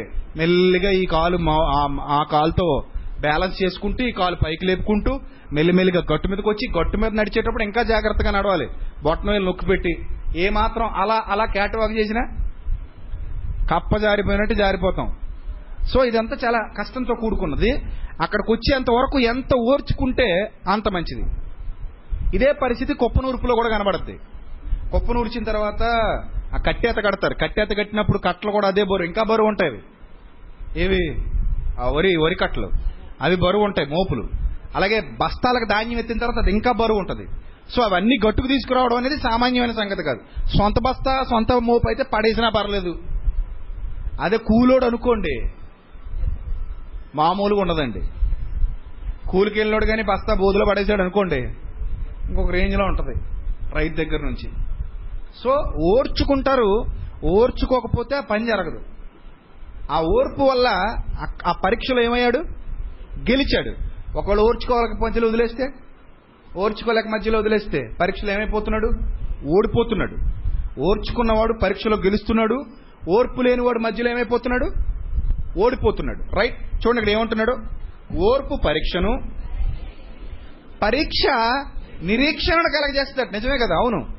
పరీక్ష ఏం కలగజేస్తుంది నిరీక్షణ రిజల్ట్ వచ్చేస్తుంది. నేను ఖచ్చితంగా బాగా రాశాను. బాగా రాశాను కాబట్టి నేను ఏమవుతాను? పాస్ అవుతాను. నేను నాకు నిరీక్షణ ఉంది. ఏమవుతారా? పాస్ అవుతా ఫెయిల్ అవుతా? అది చూడాలండి రెండు సబ్జెక్టులు డౌట్ అండి అన్నాడు అనుకో. అంటే ఆల్రెడీ చెప్పు చెప్పగానే చెప్పేశాడు. రెండు సబ్జెక్టులు డౌట్ అంటే రెండింటిలో ఏదో ఒకటి అనొద్దని అడగగానే చూసుకోండి అసలు ఫస్ట్ క్లాస్ అంటున్నాడు అనుకో. బాగా రాశాడు.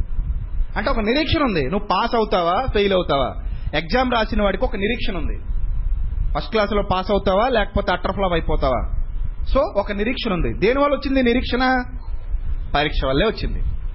పరీక్ష లేకపోతే ఏం లేదు? నిరీక్షణ లేదు. అసలు ఓర్పు లేకపోతే ఏం లేదు? పరీక్ష లేదు. అసలు శ్రమ లేకపోతే ఏం లేదు? ఓర్పు లేదు. చూసారా శ్రమ అమ్మమ్మ అయితే అక్కడి అక్కడ నుంచి సంతానం వృద్ధి పొందుతుంది. అమ్మమ్మ అమ్మ కూతురు మనవరాలు ఒకళ్ళ తర్వాత ఒకళ్ళు పుట్టుకుంటూ వస్తున్నారు. ఎలా? శ్రమ. శ్రమ నుంచి పుట్టినదే ఓర్పు. ఓర్పు నుంచి పుట్టినదే పరీక్ష. పరీక్ష నుంచి పుట్టినదే నిరీక్షణ.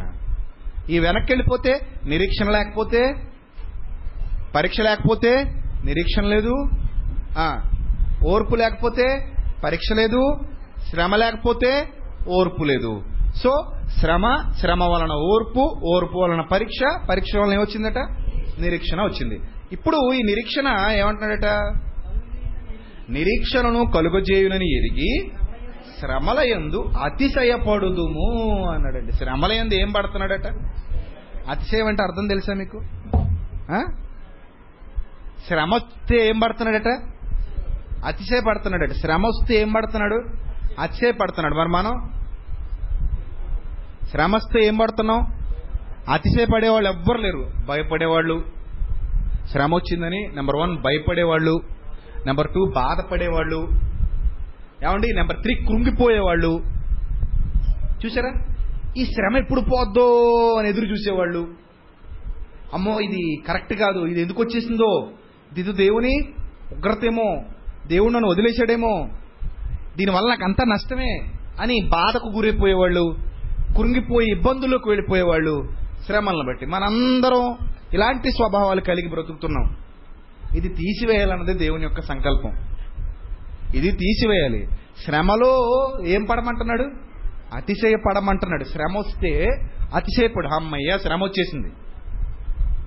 అమ్మయ్య శ్రమ వచ్చేసింది. శ్రమ వచ్చేసింది కాబట్టి ఏమవ్వాలి? అతిశయపడమంటున్నాడు. చాలామంది కష్టాన్ని కోరుకోరు కానీ అందరూ ఏం కోరుకుంటారు? సుఖాన్ని కోరుకుంటారు. సుఖం వల్ల శాశ్వత ప్రయోజనాలు లభించవు. కష్టాల వల్ల శాశ్వత ప్రయోజనాలు లభిస్తాయి. కష్టానికి ఉన్న విలువ అలాంటిది. కష్టం చాలా గొప్పది. శ్రమ చాలా గొప్పది. సుఖం గొప్పదనుకుంటున్నారు కదా? కాదు ప్రియులారు. సుఖం వల్ల అంతా నష్టమే.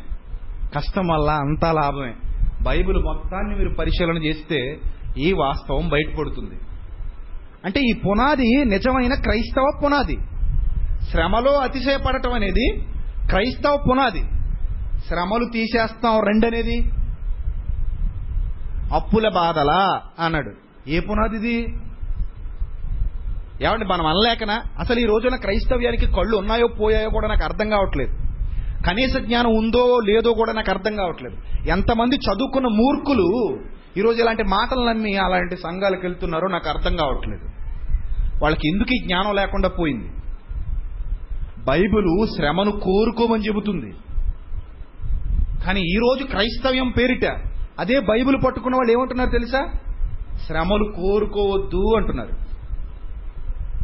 ఎంతమంది వాళ్ళ దగ్గరికి వెళ్తున్నారు? ఎంతమంది అండి? కోకొల్లలో నిండిపోతున్నాయి సంఘాలు. ఒక్కొక్కడు లక్ష లక్ష యాభై వేలు ఇరవై వేలు ముప్పై వేలు యాభై వేలు. ఉభయ గోదావరి జిల్లాలలో ఇదే పెద్ద సంఘం అని పబ్లిసిటీలు. ఎలాగైపోయింది పెద్ద సంఘం? అసలు పెద్ద చిన్న ఏంటి సంఘానికి? దేని బట్టి? జనాన్ని బట్ట. ఎలా వచ్చారు జనం? ఆ? భోజనాలు పెడితే వస్తారు. జనాన్ని రప్పించడం చాలా ఈజీ. భోజనాలు పెడితే వస్తారు. మాయలు చేస్తే వస్తారు. మోసాలు చేస్తే వస్తారు. వీళ్ళందరూ వచ్చేది గురుగుల కోసం. వచ్చింది కూడా గురుగులే. వచ్చింది గురుగులే పిలిచింది గురుగులే. వచ్చింది ఏం గోధుమలు కాదు. పిలిచింది గోధుమలు కాదు. సో ఈ మోసాలని ఈ మాయల్ని ఎంత వివరంగా అరటిపండు ఒలిచి నోట్లో పెట్టినట్టు చెప్తున్నా అర్థం చేసుకోలేని మూడులు ఉన్నారంటే వాళ్ళని ఏమనాలండి అసలు? చదువుకున్న మూర్ఖులు మళ్ళీ. ఒక్కొక్కళ్ళు డిగ్రీలు చేసిన వాళ్ళు సాఫ్ట్వేర్లు హార్డ్వేర్లు ఐఏఎస్లు ఐపీఎస్లు కూడా ఆ మూర్ఖత్వంలో కొనసాగుతున్నారు ఈరోజు. ఉద్యోగస్తులు ఉన్నారు ఆ మూర్ఖత్వంలో? డబ్బులున్న వాళ్ళు ఉన్నారు ఆ మూర్ఖత్వంలో? ఎంతకాలం ఈ మూర్ఖత్వంలో కొనసాగుతారు వీళ్ళు? ఎంతకాలం? సత్యాన్ని ఎప్పుడు అర్థం చేసుకుంటారు? కష్టం కొంతకాలమే ఉంటుంది. సుఖమైన కొంతకాలమే ఉంటుంది. ఆ కొంతకాలమే మన జీవితకాలం. కష్టం రావడాన్ని బట్టి మనం బాధపడిపోయో వదిలించుకోవాలనో అయ్యో అయ్యో అనుకునే పరిస్థితి లేదు. అది రావడం మన మేలు కొరకే. అది రావడం దేని కొరకు? మన మేలు కొరకు శ్రమలు మన మేలు కొరకు. శ్రమ వల్ల ఓర్పు కలుగుతుంది. శ్రమ రాకపోతే ఓర్పు అనేది కలగదు. కడుపులో బెడ్ లేకపోతే నీకు ఓర్చుకునే పనే ఉంది? అంతేనా? ప్రసవ వేదన అన్నాడు. ఎంత అన్నందిని ఓర్చుకోమ్మా ఓర్చుకో అంటే ఏమైనా ఉంది అక్కడ? ఎంత అన్నం ఓర్చుకునేదే ఉంది గుడ్డు? పడుకుంటాం ప్రశాంతంగా నిద్ర వస్తుంది ఇంత తిన్నావు కాబట్టి నిద్ర వస్తుంది హాయిగా పడుకుంటాం. ఇంకా అక్కడ ఓర్పు ఏమీ లేదు. అదే కడుపులో బెడ్ ఉన్నాడు అనుకో ఏముండదు ఇప్పుడు? ఓర్పు కావాలి. ఏ ప్రసవ వేదన. అక్కడికి వెళ్ళేసరికి ఏమంటావు? ఓర్చుకో. ఓర్చుకుంటే పరీక్షలో పాస్ అవుతావా? ఫెయిల్ అవుతావు. పరీక్ష ఉంది నీకు. ఓర్పు. శ్రమ వచ్చింది. శ్రమ వచ్చింది కాబట్టి ఓర్పు వచ్చింది. ఓర్పు తర్వాత పరీక్ష. పరీక్ష. పరీక్షలో పాస్ అయితే నిరీక్షణలో ఒక బిడ్డో ఎవరొకళ్ళు సో ఓర్పు లేనప్పుడు ఏమీ లేదు. అసలు శ్రమే లేకపోతే ఓర్పే లేదు. అసలు శ్రమే లేకపోతే సరైన జీవితమే మన సొంతం కాదు. సరైన జీవితం అందమైన జీవితం కావాలంటే శ్రమ పడాలి. మామూలు జీవితం కావాలంటే అసలు శ్రమే అవసరం లేదు. క్రైస్తవ్యం దీన్ని బట్టి అతిశయపడమని చెబితే ఈరోజు వందలు వేలు సంఘాలు లెక్కలు పెట్టుకోండి కావాలంటే వందలు వేలు సంఘాలు మోసపోతున్నారు. నీకు ఇంకా గవర్నమెంట్ ఉద్యోగం రాలేదా? అయితే నువ్వు సరైన విశ్వాసం కాదు అన్నాడు ఒకడు. విజయవాడకు చెందిన మరొకడు అన్నాడు. నువ్వు ఇంకా మా చర్చికి వచ్చిన పేదవాడిగానే ఉన్నావా? నువ్వు అసలు విశ్వాసివే? కాదు అన్నాడు. ఇదంత ఘోరం. ఇంతంత పేపర్లు ప్రింట్ చేసేస్తున్నారు సంఘాలకు వచ్చే వాళ్ళకి. ఏమనో తెలుసా? మా సంఘమునకు వచ్చిన వారికి రోగము రాకూడదుగాక. ఆమెన్. మా సంఘములో సభ్యులైన వారికి ఏ విధమైన లోటు ఉండకూడదు. ఆమెన్. మళ్ళీ కింద ఆమెన్ అంటే అవునుగాకని చూసారా మా సంఘములో గొడ్రాళ్ళైన స్త్రీలు ఉండకూడదు. ఆమెన్. చూసారా ఇవన్నీ ప్రార్థన అట్లు. అంటే ప్రార్థన పేపర్లు. హైదరాబాద్లో బాగా పంచుతున్నారు. అవి పట్టుకుని మనం ప్రార్థన చేయాలి. ఇందులో తొంభయో వందో ఉంటాయట ప్రార్థన మనవులు. అందులో నీకు ఏది కావాలంటే అది టిక్ పెట్టుకోవచ్చు. టిక్ పెట్టుకుని దాని మీద వేలు పెట్టి ప్రార్థన చేయాలి. ఆ అట్ట దగ్గర పెట్టుకొని. వేల మంది వెళ్ళిపోతున్నారు. ఇది చూపించి అంటారు కదా? నా జనం ఎంత నీ జనం ఎంత అంటారు మళ్ళీ. జనాన్ని పోగించుకోవటం రెండు నిమిషాలు. రెండే రెండు నిమిషాలు. ఒక్క అబద్ధం రెండు నిమిషాలు బయటికి పంపిస్తే వంద మంది వస్తారు. ఒక్క అబద్ధం యూట్యూబ్లో పెట్టామనుకోండి వంద మంది. అబద్ధాన్ని నమ్మి మోసపోయే మోసపూరితమైన సమాజం ఇది. మాయక సమాజం. అమాయక సమాజం. ఎవరు ఏది చెబితే అది నమ్మే సమాజం. ఈ సమాజంలో మోటివేట్ చేసేవాళ్ళు తక్కువ. ఉన్నదాన్ని ఉపయోగించుకునే అవకాశాన్ని దోచుకునే వాళ్ళు అవకాశవాదులు ఎక్కువ.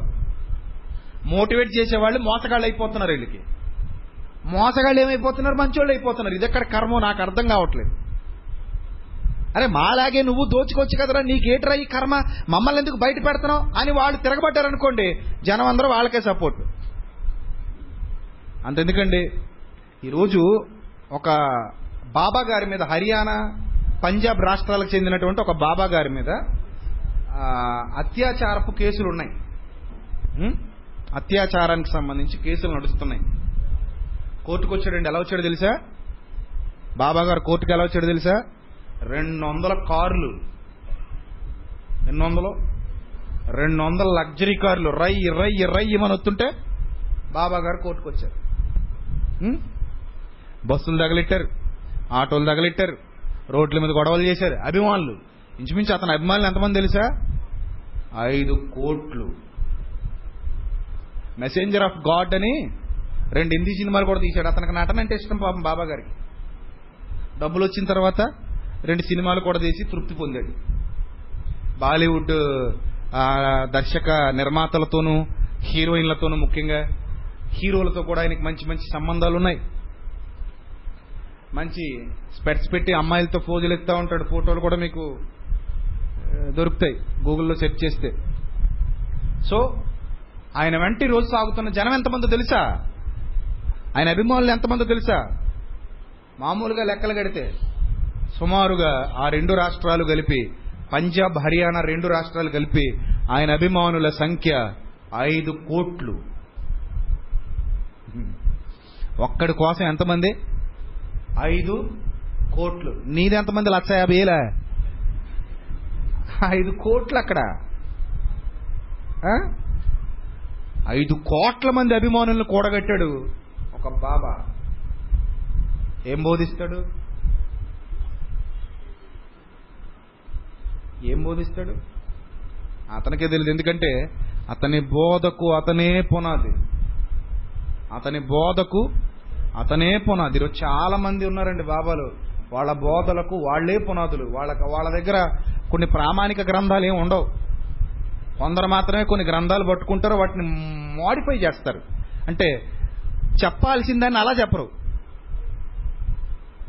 తల నరికిశాడు అని ఉందనుకోండి అలా చెప్పరు. ఆయన కత్తి పట్టుకుని నిమ్మలంగా వెళ్ళిపోతుంటే వాడు వచ్చి పరుగు పరుగుని వచ్చి గుద్దుకుని వెళ్ళిపోతే తల కింద పడిపోయింది నేను అలా వెళ్ళిపోయాడు అంటాడు రెండింటికి చాలా తేడా ఉంది. కత్తి పట్టుకుని ఆయన అలా వెళ్ళిపోతుంటే ఈడు వచ్చి పరుగు పరుగుని వచ్చి గుద్దుకుని పడిపోయాడు. తల తెగిపోయిందంటే అది వేరే. ఈ నరికేసాడంటే అది వేరే. ఇప్పుడు అక్కడ అలా చెప్పడు నరికేశాడని చెప్పడు. ఆయన అలా పట్టుకుని నిమ్మలముగా శాంతమూర్తి కదిలి వెళ్ళిపోవచ్చున్నాడు హో అంటాడు. ఆ శాంతమూర్తి కదిలి వెళ్ళిపోవచ్చుంటే ఈ పిచ్చివాడు పరిగెత్తుకుని వచ్చి దానిని తగులుకున్నాడు. అహో కింద పడితిడహో తల తెగినది. అంటాడు. ఇది వక్రీకరణ. ఉన్నది ఉన్నట్టుగా చెప్పేంత దమ్ము లేదు ధైర్యం లేదు. అలా చెప్తే వినేవాడు ఉండడు. సో మీరు జాగ్రత్తగా ఆలోచన చేయండి.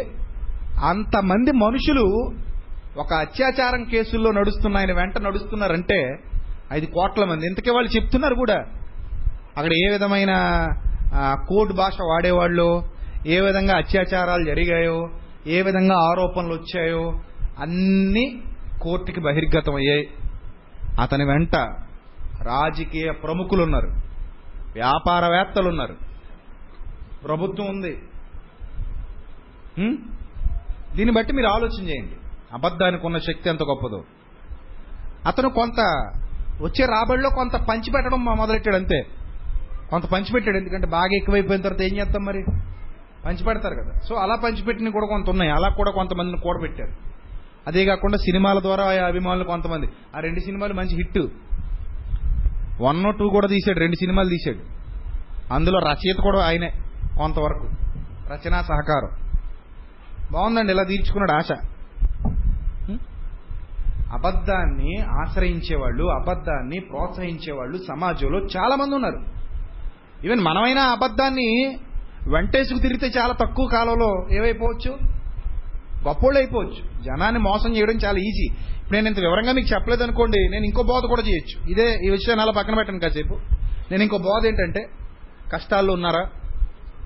కన్నీళ్ళలో ఉన్నారా? మీరు సత్యంలో ఉన్నారు కాబట్టి మీ కష్టాలు తొలగిపోతాయి. ఇక్కడ సత్యం చెప్తున్నాం కాబట్టి మీ కన్నీళ్ళు తొలగిపోతాయి. చాలా మంది నాకు ఫోన్ చేసి ఏమంటారు తెలుసా? అయ్యగారు మీరు సత్యం చెప్తున్నారండి మీరు ప్రార్థన చేస్తే దేవుడు మాకు అవకాశం ఇచ్చేస్తారని అంటారు. అలాంటి వాళ్ళు కూడా ఉన్నారు. మీరు ఎవరో ఫోన్ చేసేస్తారు. ఫోన్ చేసి అంటారు ఏమండి మీరు సత్యం చెప్తున్నారు కాబట్టి మీరు ప్రార్థన చేస్తే దేవుడు వింటాడండి. కాబట్టి మా రోగం తగ్గిపోతే మా అప్పు తీరిపోతే మా సమస్య పోతే మా ఇబ్బందులు పోతాయి మా కన్నీళ్ళు పోతాయి మా కష్టాలు పోతాయి. ఇది చాలా మంది యొక్క భ్రమ. ఏమండి? ఎవరో ప్రార్థన చేస్తే నీ కన్నీళ్ళు పోతే నీ కష్టాలు పోతే దేవుడు ఆ కష్టాలు కన్నీళ్ళు మన జీవితంలోకి అనుమతించేది ఎందుకు మన జీవితంలోకి వాటిని దేవుడు అనుమతించేది ఎందుకు మోసం. ఇప్పుడు ఈ మోసం నేను చేశాను అనుకోండి మీరు నమ్మరా? ఎందుకు నమ్మరండి? ఏం తెలిసిపోయిందని మీకు నమ్మకపోవడానికి? మీకు ఎవరికి శ్రమలు ఉండకూడదు. అమ్మా చెల్లెమ్మ ఏమంటమ్మా? ఇలా ఇబ్బందిగా ఉందన్నయ్య. ఏం కంగారు పడకమ్మా ప్రార్థన బాగా చేయి. నీ కష్టం పోవాలి నువ్వు ఎప్పుడు సుఖంగా ఉండాలి. నీ కుటుంబం ఎప్పుడు ఆనందంగా ఉండాలి. మీ ఆయన ఎప్పుడు పట్టిందల్లా బంగారం కావాలమ్మా. నువ్వు సత్యంలో ఉన్నావు కదమ్మా. అది రెండు మూడు సభలకు ఖర్చులు కూడా పెట్టావు. అదే నువ్వు స్వార్థ ప్రకటనలో సహకారిగా ఒకటి ఉన్నావు కాబట్టి నీకు అసలు కష్టాలే? రావమ్మా రాకూడదమ్మా. అన్నాను అనుకో నేను. నమ్ముతావా నమ్మవా? అమ్ముతావా నమ్మవా? ఈజీగా నమ్ముతావు. చాలా ఈజీగా నమ్ముతావు. ఎందుకంటే నీకో నమ్మకం నా మీద గుడ్డి నమ్మకం. ఇటు బాగానే చెప్తాడు అన్నట్టు. చూసారా? ఏమండి? ఈ విధంగా బోధించి జనాన్ని మోటివేట్ చేసి మాయ చేసి మభ్యపెట్టి ఇక్కడ కూర్చోబెట్టడం పెద్ద విషయం ఏమీ కాదు. ఇలాంటి ప్రసంగాలు ఒక్క నాలుగు బయటకి ఇచ్చామనుకోండి యూట్యూబ్లో. చాలామంది ఏమైపోతారు? ఆహాహా ఏమి ప్రసంగం ఏమి ప్రసంగం? అద్భుతమైన ప్రసంగం చెప్పారండి. అమ్మా కష్టాలలో ఉన్నావా? కన్నీళ్ళలో ఉన్నావా? ఇరుకులలో ఉన్నావా? ఇబ్బందులలో ఉన్నావా? దేవుడు నిన్ను పిలుచుచున్నాడు తల్లి. అనేసరికి ఎలా ఉంటుంది మనకి మనసుకి? హాయిగా ఆనందంగా ఉంటుంది. ఒక్కటి గుర్తుపెట్టుకో. అరవై ఏళ్ళు పరుగు. కష్టాలైనా ఈ అరవై ఏళ్ళే. సుఖాలైనా ఈ అరవై ఏళ్ళే. శ్రమలైనా ఈ అరవై ఏళ్ళే. సంతోషాలైనా ఈ అరవై ఏళ్ళే. ఈ అరవై ఏళ్ళు లేదా యాభై ఏళ్ళు లేదా డెబ్బై ఏళ్ళు జీవితం చిన్న జీవితం. ఈ చిన్న జీవితంలో దేవుడు అనుమతించే దేనిని మనం వద్దని అనకూడదు. దేవుడు మన బ్రతుకులోకి దేన్ని అనుమతించినా సరే వద్దు అని అనే హక్కు మనకు లేదు. అనుమతించి తండ్రి. శ్రమ ఓర్పును కలుగజేస్తుంది. ఓర్పు పరీక్షను కలుగజేస్తుంది. పరీక్ష నిరీక్షణను కలుగజేస్తుంది. నీవు అనుమతించినవన్నిటినీ స్వీకరించడానికి నేను ఎప్పుడూ రెడీగా ఉన్నాను. ఇది క్రైస్తవుడిగా మనకున్న లక్ష్యం. అలాగే ఆ స్థితిని బట్టి ఆ శ్రమను బట్టి అతిశయపడమని బైబిల్ చెబుతుంది. పలానా ఆయన కష్టాలు వచ్చాయి. అతిశయపడమంటున్నాడు. పలానా వాళ్ళ కన్నీళ్ళు వచ్చాయి. అతిశయపడండి. పలానా వాళ్ళు ఇబ్బందుల్లో ఉన్నారు. అతిశయపడండి. పలానా వాళ్ళు చాలా శ్రమను ఎదుర్కొంటున్నారు. ఆశ్చర్యపడండి అని బైబిల్ చెబుతుంది. మనమేం చెప్తున్నాం తెలుసా? తగ్గాలంటే రండి. రాకూడదంటే రండి. అసలు ఎప్పుడూ మీ వైపు చూడకూడదంటే రండి. ఏంటండి? ఏం అబద్ధాలండి? ఏం అబద్ధాలు? ఏం అబద్ధాలు మాట్లాడి ప్రజలను ఆకర్షిస్తున్నారు? ఈరోజు జరుగుతున్న చాలా బోధల్లో ఉన్నవి అబద్ధాలు అబద్ధాలు అబద్ధాలు. వాళ్ళు కట్టుకున్న కోటలవి వాళ్ళు క్రియేట్ చేసిన ప్లాట్ఫామ్స్ అవి. దాని వలన మీకు ఏ ప్రయోజనం లేదు. సో ఇప్పుడు బయట చూడండి ఏమంటున్నాడు? ఎందుకనగా ఎందుకనగా ఈ నిరీక్షణ మనలను సిగ్గుపరచదు. చూసారా ఈ నిరీక్షణ మనలను సిగ్గుపరచదు. క్రైస్తవులుగా మీకు శ్రమలు వచ్చేసిన నిందలు వచ్చిన అవమానాలు వచ్చిన చీత్కారాలు ఎదురైనా మిమ్మల్ని అందరూ అసహించుకుంటున్నా మిమ్మల్ని చూసి మొహం తిప్పుకొని వెళ్ళిపోతున్నా మిమ్మల్ని బూతులు తిడుతున్నా వాటిని బట్టి మీరు బాధపడాల్సిన పని లేదు. మీరు ఎదుర్కొంటున్నటువంటి శ్రమలు మీ నిత్య జీవితంలో మీరు అనుకున్నది అనుకున్నట్టుగా జరగకపోతున్నా ఏదో ఇబ్బంది ఎదుర్కొని ఆ ఇబ్బంది ద్వారా మీరు ఇక్కట్ల పాలవుతున్నా ఇబ్బందుల పాలవుతున్నా మరింత కష్టాల సుడిగుండంలోకి నెట్టివేయబడుతున్నా. ఏంటండి జీవితం ఎప్పుడు ఇలాగే ఉంటుంది? అసలు మేము అనుకున్న విధంగా ఉండట్లేదు. ప్రతిరోజు ఏదో బాధ మా తలుపు తడుతుంది. ప్రతిరోజు ఏదో కష్టం నా తలుపు తడుతుంది. ప్రతిరోజు ఏదో శ్రమ నన్ను ఆవరిస్తుంది. ఎంతకాలం ఇలా నేను అని అనుకునే పరిస్థితి నీకేమీ లేదు. ఆ శ్రమలు రావడం ఆ శ్రమలు రావడం అవి నిన్ను తాకటం అవి నిన్ను ముద్దాడటం అవి నిన్ను ప్రేమించటం అవి నీతో సహవాసం చేయటం. అవి నీతో కలిసి ఉండటం ఇవన్నీ కూడా నీ మేలు కొరకే. శ్రమ రావడం మన మేలు కొరకే. దాన్ని బట్టి నువ్వు ఇమ్మీడియట్గా ఏమవ్వాలట? అతిశయపడాలి. ఆహా ఈ శ్రమ నాకు ఎందుకు వచ్చింది? ఓర్పును కలిగించడానికి ఓర్పు నాకెందుకు? పరీక్షలో పాస్ అవటానికి. తద్వారా నాకేముంది? ఒక నిరీక్షణ నిలిచి ఉంది. ఇది క్రైస్తవ పునాది ప్రియులర. క్రైస్తవ పునాది మీద నుండి ఎటు తీసుకెళ్ళిపోయారండి మనల్ని? క్రైస్తవ పునాది మీద నుండి ఎటు తీసుకెళ్ళిపోయారు ప్ర- ప్రజల్ని? ఒక అబద్ధం వైపుకు తీసుకెళ్ళిపోయారు ఈ అబద్ధం మీకేమీ ఇవ్వదు. ఒకవేళ అదే మనకు అనుకుంటే ఇదే నిజం అనుకుంటే భూమి మీద అన్ని సుఖాలే అనుకుంటే ఏసుక్రీస్తు నిన్ను తన అడుగు జాడలయందు నడవమన్నాడు. ఇది ఇదైనా కామన్ సెన్స్ అంటారు దీన్ని. బైబిల్ చదివేటప్పుడు కామన్ సెన్స్ ఉండాలండి. ఆ కామన్ సెన్స్ లేకపోవటం వల్ల ఈరోజు ఇంత న్యూ సెన్స్ ఒకసారి ఆలోచన చేయండి. క్రీస్తు తన అడుగు జాడల ఎందు మనల్ని ఏం చేశాడు? నడవమని మనకి మాదిరి ఉంచి వెళ్ళిపోయారు ఆయన. ఆయన మనకు ఉంచిన మాదిరి తన అడుగు జాడల ఎందు మనం నడవాలని కదా? సో ఇప్పుడు యేసుక్రీస్తు ప్రభు వారి అడుగు జాడలు ఎలా ఉన్నాయి ఒకసారి చూడండి. ఎలా ఉన్నాయండి ఆయన అడుగు జాడలు? ఏ జాడలు ఏ సారాన్ని వెదజల్లాయి? కుటుంబాల తిరస్కారం అయింది. నిందలైనవి చేత్కారాలు ఆయనవి మేలు చేసి బాధ అనుభవించటం ఆయనది. ప్రతిరోజు ఆయన జీవితంలో ఏదో ఒక పోరాటమే. ఎవరు ఆయన గౌరవించలేదు. మొహం మీద ఉమ్మేసే అంతటి చేత్కారం. అది అంతకంటే భయంకరమైన చేత్కారం ఏం లేదు. మొహం మీద ఉమ్మేసే అంతటి చేత్కారం వాళ్ళ హృదయాల్లో ఉంది. సో ఈరోజు కూడా క్రైస్తవ సమాజంలో అవి కనబడుతున్నాయి కదా. ఆల్రెడీ చాలా మంది మనల్ని చేత్కరించుకుంటున్నారు. చేదరించుకుంటున్నారు అసహించుకుంటున్నారు బూతులు తిడుతున్నారు. ఏమండి? ఇలాంటివి మనకి ఎదురవుతున్నాయి కదా. సో వాటిని బట్టి మనం అబ్బబ్బా ఇదేంటిది ఇలా జరిగింది ఏంటి ఇలా ఉండకూడదు. మనం ఎప్పుడు అందరిలోనూ మంచిగా ఉండాలి. మనం ఎప్పుడు అందరి మేలు మెప్పు పొందాలి. అందరూ మనల్ని పొగడాలి. అందరూ మనల్ని కీర్తించాలి. అందరూ మనల్ని గణపరచాలి. మనకు అసలు ఎక్కడ ఎలాంటి నొప్పి తగలకూడదు. ఎలాంటి నొప్పి తగలని బోధ మనం చేయాలి.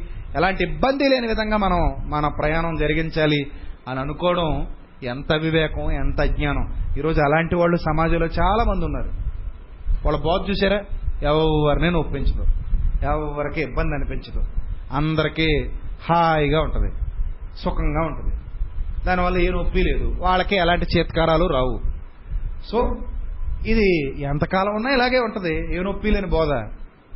ఎన్ని సంవత్సరాలైనా ఇలాగే నడిచిపోద్ది బండి. ఎక్కడ ప్యాచీలు పడవు. ఎక్కడ ప్యాచీలు పడవు. ప్యాచీ పడాలంటే బండి ముళ్ళ బాటలో అడుగు పెట్టాలి. అంత ముళ్ళ బాటలో ఎవడాలమన్నాడు నిన్ను? నీకేమైనా కొవ్వా అంటావు నువ్వు? మంచి రోడ్డు వదిలేసి ముళ్ళ బాటలోకి ఎవడాలమన్నాడు మధ్య మధ్యలో ఆపడం ఎందుకు? ప్యాచీలు వేసుకోవడం ఎందుకు? ఇంత కారం ఎందుకు? నాకు ఇలా సుఖంగా వెళ్ళొచ్చు కదా? నొప్పి లేకుండా. అని అనుకునే వాళ్ళు కూడా ఉన్నారు. మనుషుల మెప్పు కోరుకుని ఈరోజు సమాజంలో చాలా మంది కష్టపడుతున్నారు ప్రియులరా. అవి దేవుడు కోరుకున్న బోధలు కావు.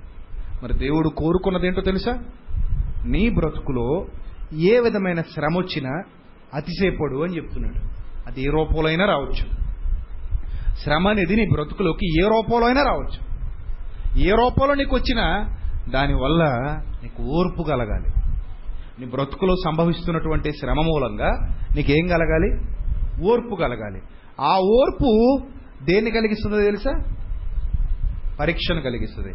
ఆ పరీక్ష దేన్ని కలిగిస్తుందో తెలుసా? నిరీక్షణను కలిగిస్తుంది. ఇప్పుడు ఒక అద్భుతమైన చారిత్రకమైన అంశాన్ని మీకు చెబుతాను. జాగ్రత్తగా వినండి. మొట్టమొదటి ఇస్రాయలీల రాజు ఎవరు? మొట్టమొదటి ఇస్రాయలీల రాజు ఎవరు? దేవుడు రాజుగా ఉన్న తర్వాత ప్రజలు మాకు రాజు కావాలని కోరుకున్నారు. ప్రజలు మాకు రాజు కావాలని కోరుకున్న తర్వాత దేవుడు రాజును అనుగ్రహించాడు. ఆ రాజే సౌలు రైట్ సౌలును దేవుడు వద్దనేశాడు. సౌలు నాకు అవసరం లేదు. ఈ సౌలు వలన నేను ఆనందంగా లేను. ఎందుకంటే ఈ సౌలు దేవునికి లోబడినవాడు కాడు. ఇప్పుడు సౌలును దేవుడు ఏం చేశాడు?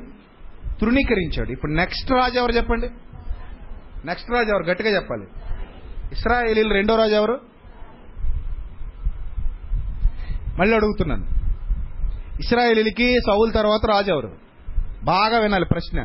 కంగారు పడి సమాధానాలు చెప్పకండి. ఇస్రాయేలీలకి సౌలు తర్వాత రాజు ఎవరు?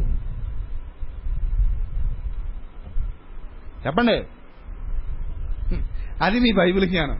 ఎవడైనా గట్టిగా అడిగాడు అనుకోండి ఏమో అనుకుని ఆగిపోతాం కదా.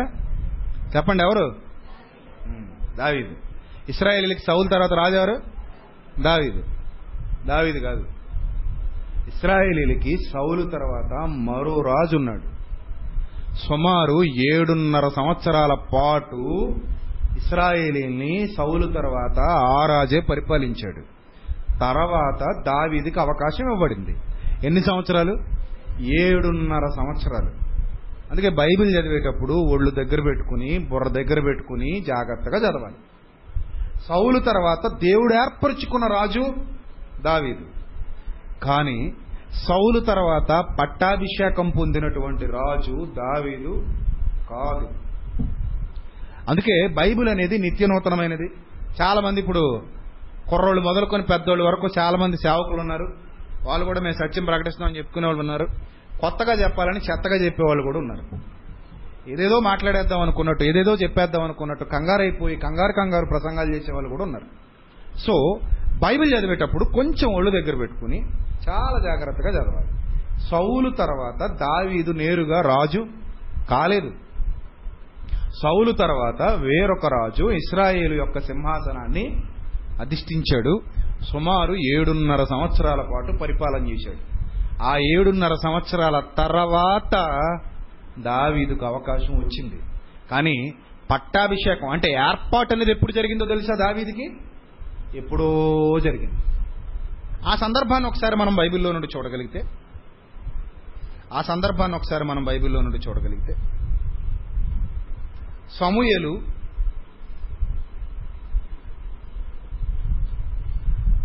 సమూయేలు మొదటి గ్రంథం పదహారవ అధ్యాయం. సమూయేలు మొదటి గ్రంథం. పదహారవ అధ్యాయము. పదమూడవ వచ్చిన సమూహలు మొదటి గ్రంథం పదహారవ అధ్యాయము పదమూడవ వచనం. సమూహలు తైలపు కొమ్ము తీసి వాని సహోదరుల ఎదుట వానికి అభిషేకము చేసెను. నాట నుండి యహోవా ఆత్మ దావీదు మీదకి బలముగా వచ్చెను.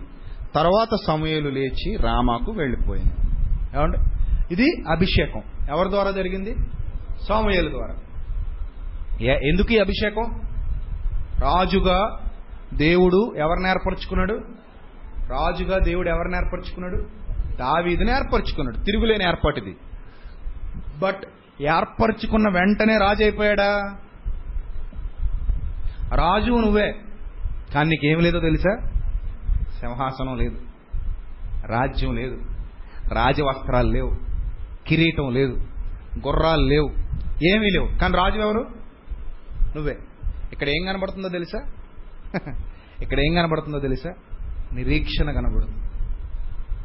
ఇక్కడ నిరీక్షణ కనబడుతుంది. రాజు కాదు కానీ రాజుగా ప్రకటింపబడిపోయాడు. ఏం లేవు? కిరీటం లేదు. సింహాసనం లేదు. అధికారం లేదు. ఏవి లేదు. రాజయ్య మళ్ళీ మన్నాడు ఎక్కడ పోయాడు? ఎక్కడ పోయాడు? గొర్రెలు కాసుకోవడానికి పోయాడు. గమనించండి రాజైన మన్నాడు మళ్ళీ ఎక్కడికి? మళ్ళీ మామూలు యథా మామూలే సదా మామూలే. ఏం ఏం చేస్తున్నాడు? గొర్రెలు కాసుకోవడానికి పోతున్నాడు. ఇప్పుడు రాజుగారు ఎక్కడికి వెళ్తున్నారు? గొర్రెలు కాసుకోవడానికి వెళ్తున్నాడు. మరి రాజు అయితే ఎక్కడికి వెళ్ళాలి? కోటలోకి వెళ్ళాలి కదా. రాజు అయితే ఎక్కడికి వెళ్ళాలి? కోటలోకి వెళ్ళాలి. కానీ ఈయన ఎక్కడికి వెళ్తున్నాడు మళ్ళీ? మళ్ళీ అడవిలోకే. అంటే నువ్వు రాజువే కానీ టైం పడుద్ది. ఇప్పుడు కూడా నువ్వెవరివి? మీరు కూడా దేవుని కుమారులుగా దేవుని పిల్లలుగా పరలోకపు పౌరులుగా ఏర్పరచబడిన వారే కానీ టైం పడుతుంది. నేను ఇప్పుడే పరలోకపు పౌరుణ్ణి హెవెన్లీ సిటిజన్ అనుకుంటే కుదరదు. ఏది పరలోకం ఏది? ఏది నిత్య జీవితం ఏది? ఏది మృతుల పునరుద్ధానం ఏది? ఏది సింహాసనం ఏది? ఏది నీ యోగ్యత ఏది? నీ గొప్పతనం ఏదంటే ఇప్పుడప్పుడే రాదు అది. మరి అభిషేకం జరిగిపోయింది అంటున్నావు? జరిగిపోయింది. ఏర్పాటు జరిగిందంటున్నావు జరిగింది. మరి ఏది? నీ గొప్పతనం ఏది చూపించు అంటే ఏం లేదు. ఇక్కడ నిరీక్షణ ఉంది. రాజు అయిపోయాడు. మళ్ళీ ఏం కో ఏం కాసుకోవడానికి పోతున్నాడు? గొర్రెలు మేపుకోవడానికి పోతున్నాడు. జీవితంలో ఏది కూడా దేవుడు వెంటనే మన చేతుల్లో పెట్టట్లేదు. దావిదు సందర్భాన్ని చూస్తే మనకు అర్థం. ఇప్పుడు ఇతనికి అభిషేకం అయిపోయాక కూడా రాజుగా ఎవరున్నారు? అభిషేకం అయిపోయాక కూడా రాజు ఎవరు సౌలే. సౌలు తర్వాత దావీదు వెంటనే రాజు? కాలేదు. అభిషేకం అయిపోయిన తర్వాత కూడా రాజు ఎవరు సౌలే. అంటే ఇస్రాయల్ని పరిపాలించింది ఎవరు? సౌలే. ఇంకెవరైనా ఉన్నారా? ఇంకెవరైనా ఉన్నారా? మధ్యలో? ఉన్నారు. మీరు అలా అంటే ఇస్రాయల్ని పరిపాలించింది మళ్ళీ సౌలు అంటాడేమో. దావీదు రాజయ్యాక మళ్ళీ సౌలే కదా. కాబట్టి ఇప్పుడు సౌలు రాజు అయితే దావీదు రాజు ఎలా- రాజు అయితే సౌలు రాజు ఎలా అవుతాడు కానీ పరిపాలించేది సౌలే కాబట్టి ఇప్పుడు దావిది కాదు కాబట్టి మళ్ళీ సౌలు అంటాడేమో అనుకుంటున్నారు కదా మీరు? అలా కూడా అనుకుంటారు. సౌలు తర్వాత మరో రాజు ఉన్నాడు ప్రియులరా. ఆ రాజు ఎవరో కాదు సౌలు యొక్క కుమారుడు ఇష్భూషితు యోనాతాను కాదు కంగారు అడిపోకండి అందుకే. సౌలి యొక్క కుమారుడు ఎవరు? ఇష్భూషతు ఇది ఎప్పుడు జరిగిందో మీరు జాగ్రత్తగా చూడగలిగితే సమూహలు రెండవ గ్రంథం. సమూహలు రెండవ గ్రంథం. రెండవ అధ్యాయం. సమూహలు రెండవ గ్రంథం. రెండవ అధ్యాయం. ఎనిమిదవ వచ్చిన సౌలు చనిపోయిన తర్వాత సౌలు యొక్క సైన్యాధిపతి పేరు అబ్నేరు. నేరు కుమారుడగు అబ్నేరు అని యొక్క సౌలు యొక్క సైన్యాధిపతి సౌలు కుమారుడగు ఇష్బోషెత్తును మహానయీముకు తోడుకొని పోయి గిలాదు వారి మీదను అషేరీల మీదను ఎజ్రేయుల మీదను ఎఫ్రాయిమీల మీదను బెన్యామినీల మీదను ఇస్రాయేలు వారి- వారి మీదను రాజుగా అతనికి పట్టాభిషేకము చేసెను. చూసారా? ఎవరికి పట్టాభిషేకం? ఇష్బోషెతుకి పట్టాభిషేకం చేశాడు. రైట్ సౌలు కుమారుడగు ఇష్బోషెతు నలువది ఏండ్ల వాడై ఏలనారంభించి రెండు సంవత్సరములు పరిపాలించెను. అయితే యోదావారు దావీదు పక్షమున నుండిరి. దావీదు హెబ్రోనులో యోదావారి మీద ఏలిన కాలమంతయు ఏడు సంవత్సరముల ఆరు మాసములు. చూసారా ఏడు సంవత్సరముల ఆరు మాసములు ఎవరి మీద చేశాడు పరిపాలన? కేవలం యోదావారి మీద చేశాడు. మరి ఇస్రాయేలీలు వారి మీద రాజుగా ఎవరున్నారు? సౌలు చనిపోయిన తర్వాత. సౌలు చనిపోయిన తర్వాత ఇస్రాయేలు వారి మీద రాజుగా ఎవరున్నారు? ఇష్బోషెతు సౌలు యొక్క కుమారుడు. కానీ దావీదుకు పట్టాభిషేకం ఎప్పుడు జరిగింది? ఎప్పుడో బాలుడై ఉండగానే జరిగింది. బాలుడై ఉండగానే జరిగింది. ప్రియులరా ఆ కాలంలో రాజుగా అభిషేకింపబడి రాజు కాకుండా సామాన్య జీవితం గడుపుతున్నాడు. రాజు కాకుండా సామాన్య జీవితం గడుపుతున్నాడు. అంటే ఇతను యేసుక్రీస్తు ప్రభు వారికి రాబోయే యేసుక్రీస్తు ప్రభు వారికి ఛాయగా కనబడుతున్నాడు. యేసుక్రీస్తు రాజు కానీ నా రాజ్యము ఈ లోక సంబంధమైనది కాదు. రాజువా? ఎస్ నీవన్నట్టు నేను రాజునే. నీవన్నట్టు నేను రాజునే. కానీ ఈ ప్రపంచానికి బాహాటంగా కనబడే రోజు ఇంకా రాలేదు. వస్తుంది. మరి నువ్వు ఇప్పుడు ఎవరికి రాజువి? మాకు రాజు. ఎస్ ఏర్పరచబడిన వారు మాత్రమే దానిని గ్రహించగలరు. ఏర్పరచబడని వారు దానిని గ్రహించలేరు. మనమందరం గ్రహించాం యేసుక్రీస్తు రాజు అని. చాలా మంది ఇప్పటికీ గ్రహించలేకపోయారు. వాళ్ళకి యేసుక్రీస్తు రాజు కాడు.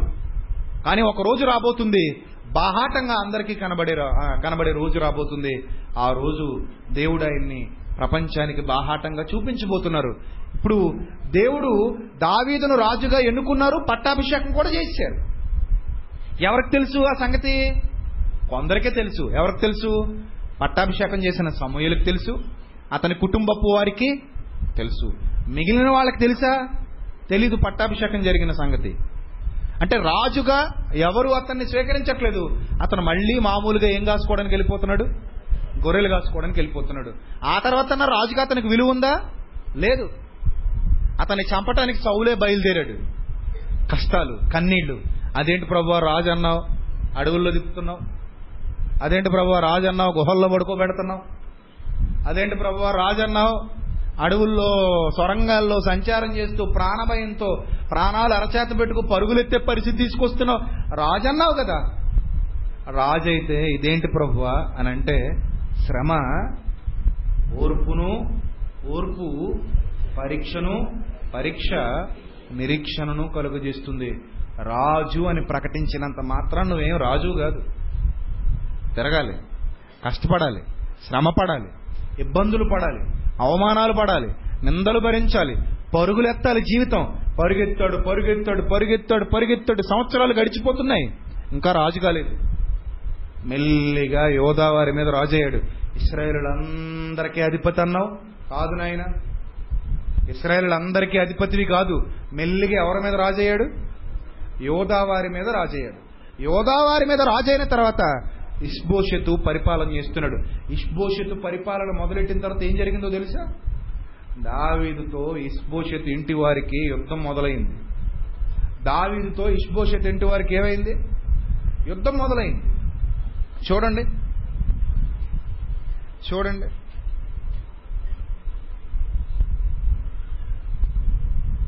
సమూహలు రెండవ గ్రంథం. రెండవ అధ్యాయం. సమూహలు రెండవ గ్రంథం. ఆ రెండవ అధ్యాయము. పన్నెండవ వచనం. అంతలో నేరు కుమారుడు అబ్నేరును సౌలు కుమారుడు ఇస్బోషతు సేవకులను మహానయీములో నుండి బయలుదేరి గిబియోనుకు రాగా సెరూయ కుమారుడకు యోవాబును దావీదు సేవకులను బయలుదేరి వారిని ఎదిరించుటకై గిబియోను కొలనుకు వచ్చిరి. వీరు కొలనునకు ఈ తట్టునను వారు కొలనునకు ఆ తట్టునను ఉండగా. చూసారా వాళ్ళకే వీళ్ళకి మధ్యలో ఏం జరుగుతుందట? యుద్ధం జరుగుతుంది. ఎన్ని ఎంతకాలం జరిగింది అలా యుద్ధం? మూడవ అధ్యాయం మొదటి వచ్చినాం సమయలు రెండవ గ్రంథం మూడవ అధ్యాయం మొదటి వచ్చింది సౌలు కుటుంబకులకును దావీదు కుటుంబకులకును బహుకాలము యుద్ధము జరగగా. చూసారా సౌలు కుటుంబకులకును దావీదు కుటుంబకులకును బహుకాలము యుద్ధము జరగగా. దావీదు అంతకంతకు ప్రబలను సౌలు కుటుంబము అంతకంతకు నేరసిల్లెను. దావీదు కుటుంబము అంతకంతకు ప్రబలను వీళ్ళ కుటుంబం అంతకంతకు ఏమైంది? నీరసిల్లిందంటే వెంటనే ఇస్రాయేలీల మీద దావీదు రాజు కాలేకపోయాడు. చాలా సమయం పట్టింది. మనం పరలోకానికి వెళ్ళిపోవాలి. ఈరోజు పొద్దున్న అయిపోతే రాత్రికి ఏం టికెట్ వచ్చేది? సమయం పడుతుంది. మనం అనుకున్నది అనుకున్నట్టుగా వెంటనే జరిగిపోదు. సమయం పడుతుంది. ఈ మధ్యలో చాలా శ్రమలు నేను పలకరిస్తాయి. చాలా శ్రమలు నేను పలకరిస్తాయి. చాలా హింసలు నేను పలకరిస్తాయి. క్రైస్తవుడు అయినందుకు నువ్వేమనుభవిస్తావు తెలుసా? శ్రమ అనుభవిస్తావు. క్రైస్తవుడైనందుకు నువ్వు హింస అనుభవిస్తావు. క్రైస్తవుడు అయినందుకు నువ్వు ఇబ్బందులు అనుభవిస్తావు. వీటి గుండానే ప్రయాణం చేస్తావు. నిందలు భరించాలి అవమానాలు భరించాలి కన్నీళ్ళు భరించాలి తిరస్కారాలు భరించాలి. ఇవన్నీ భరిస్తూ ఉంటావు. వీటిలో అతిశయపడు. ఇవే నీకు సూచనలు.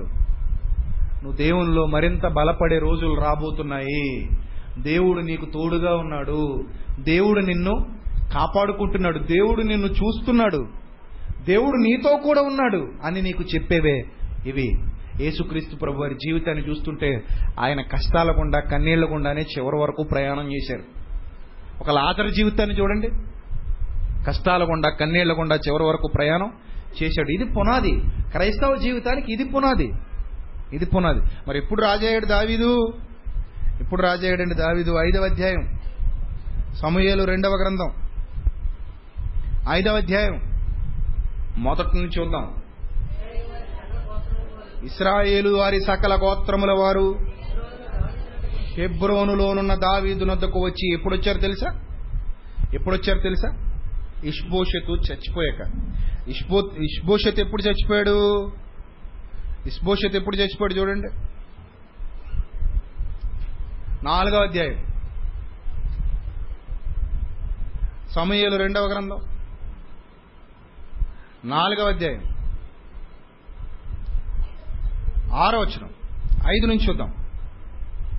సమయలు రెండవ గ్రంథం నాలుగవ అధ్యాయం ఐదో వచ్చిన రిమ్మోను కుమారులకు రేకాబు బయనాయు మంచి ఎండవేళ బయలుదేరి మధ్యాహ్న కాలమున ఇష్బోషెతు మంచము మీద పండుకొని ఉండగా అతని ఇంటికి వచ్చిరి.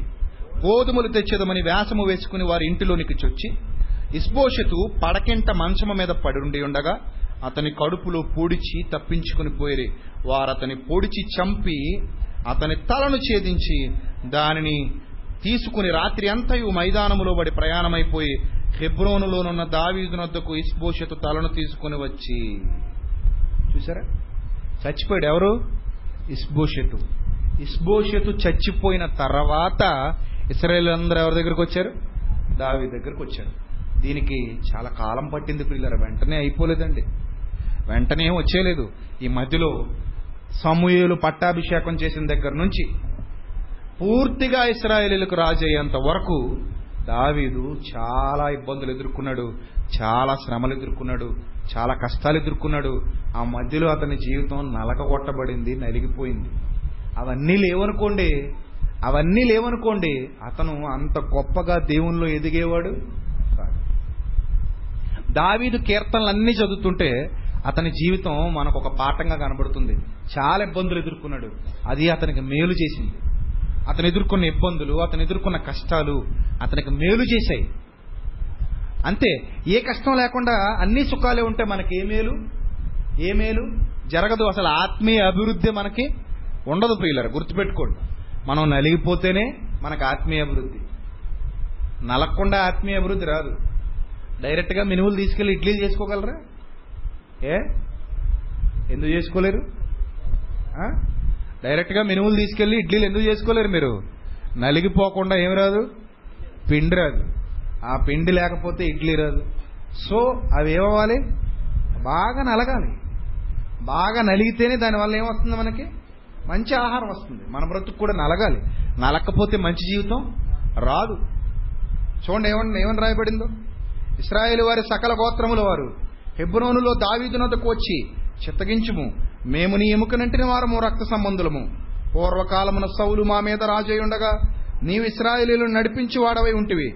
అయితే ఇప్పుడు నీవు ఇస్రాయేలీలను బట్టి నా జనులను పాలించి వారి మీద అధిపతి ఉండు అని ఎహోవా నిన్ను గురించి సెలవిచ్చి ఉన్నాడని చెప్పిరి. మరియు ఇస్రాయేలు వారి పెద్దలందరూ హెబ్రోనులో రాజునందుకు రాగా రాజైన దావీదు హెబ్రోనులో యహోవా సన్నిధిని వారితో నిబంధన చేశాను గనుక ఇస్రాయేల్ వారి మీద రాజకుటకై వారు దావీదునకు పట్టాభిషేకము చేసిరి. దావీదు ముప్పది ఏండ్ల వాడై ఏలన ఆరంభించి నలువది సంవత్సరములు పరిపాలన చేశాను ముప్పది ఏండ్ల వాడే ఏలన ఆరంభించి నలువది సంవత్సరములు పరిపాలన చేశాను హెబ్రోనులో అతడు యోధా వారందరి మీద ఏడు సంవత్సరములు ఆరు మాసములు. ఎరుషులేములో ఇస్రాయేలు యోధాల వారందరి మీద ముప్పది మూడు సంవత్సరములు పరిపాలన చేసెను. చూసారా మొత్తం ఎన్ని సంవత్సరాలు? నలభై సంవత్సరాలు. అందులో ఏడున్నర సంవత్సరాలు కేవలం యోధావారి మీదే పరిపాలన చేశాడు.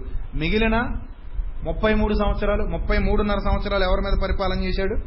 ఇస్రాయేల్ అంతటి మీద పరిపాలన చేశాడు. ఇస్రాయేల్ అంతటి మీద దావీదు పరిపాలన చేసిన కాలం ముప్పై ముప్పై మూడు సంవత్సరములు.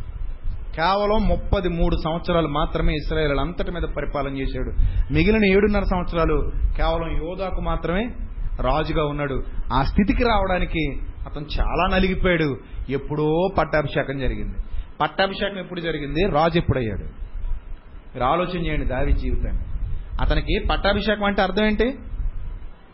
తల మీద తైలం పోసి సమయాలు ఎప్పుడైతే అభిషేకం చేశాడో అప్పుడే ఎవరు దేవుడి దృష్టిలో రాజు ఎవరు? దేవుడి దృష్టిలో రాజు ఎవరు? దావీదు. కానీ సింహాసనం మీద కూర్చోవడానికి ఎంత టైం పట్టింది? చాలా టైం పట్టిందండి. ఇలా అనుకున్న వెంటనే అలా సింహాసనం ఎక్కిపోలేదు. ఇలా అనుకున్న వెంటనే అలా సింహాసనం ఎక్కిపోలేదు. శ్రమ. ఆ శ్రమ వల్ల అతనికి కలిగినటువంటి ఓర్పు. ఆ ఓర్పులో అతనికి ఎదురైనటువంటి పరీక్ష. ఆ పరీక్షలో అతనికి ఉన్న నిరీక్షణ. నేను ఎప్పటికైనా రాజునవుతాను. నేను ఎప్పటికైనా రాజునవుతాను. ఇస్రాయేలీల మీద నేనే రాజుని కానీ రాత్రికి రాత్రి రాజుని కాను. ఇది అతనుకున్న నిరీక్షణ. ఈ పాత నిబంధన గ్రంథంలో వ్రాయబడినటువంటి ఇతని చరిత్ర చదువుతుంటే ఓ కొత్త నిబంధన క్రైస్తవుడా నీకు ఇప్పటికిప్పుడు ఏది కళ్ళ ముందుకు వచ్చేదు? ఎప్పటికిప్పుడు నువ్వేం గొప్పోడు అయిపోవు? ఎప్పటికిప్పుడు నీకేది లభించదు? ఈ బ్రతుకులో నీకు కూడా శ్రమలు వస్తాయి నువ్వు అభిషేకింపబడిన వాడవే. నీ అభిషేకం ఎలా జరిగింది? పరిశుద్ధాత్మ వలన జరిగింది. పరిశుద్ధాత్మ వలన నీవు అభిషేకింపబడిన వాడవే. అయితే నువ్వు వెంటనే సింహాసనాన్ని అధిష్ఠించవు. సమయం పడుతుంది. సమయం పడుతుంది. నువ్వు పరలోకానికి చేరుకునేంత వరకు ఈ వింత ప్రయాణంలో. శ్రమలు నేను పలకరిస్తాయి. శ్రమలు నేను పలకరించినప్పుడు అయ్యయ్యో శ్రమలు వచ్చేసాయి. ఆ కష్టాలు వచ్చేసాయని బాధపడిపోకూడదు. ఇవి మనకేంటట? అతిశయ కిరీటాలు అతిశయ కారణాలు. శ్రమలు రావడం వల్ల అచ్చేపడాలి. శ్రమను బట్టి మనం ఏమవ్వాలి? అచ్చేపడాలి. ఎందుకంటే ఈ- నిరీక్షణ మనలను సిగ్గుపరచదు. ఈ నిరీక్షణ మనలను సిగ్గుపరచదు. ప్రభువులో నువ్వు ఇంకా బలవంతుడు కావాలి. ప్రభువులో నువ్వు ఇంకా ఎదగాలి.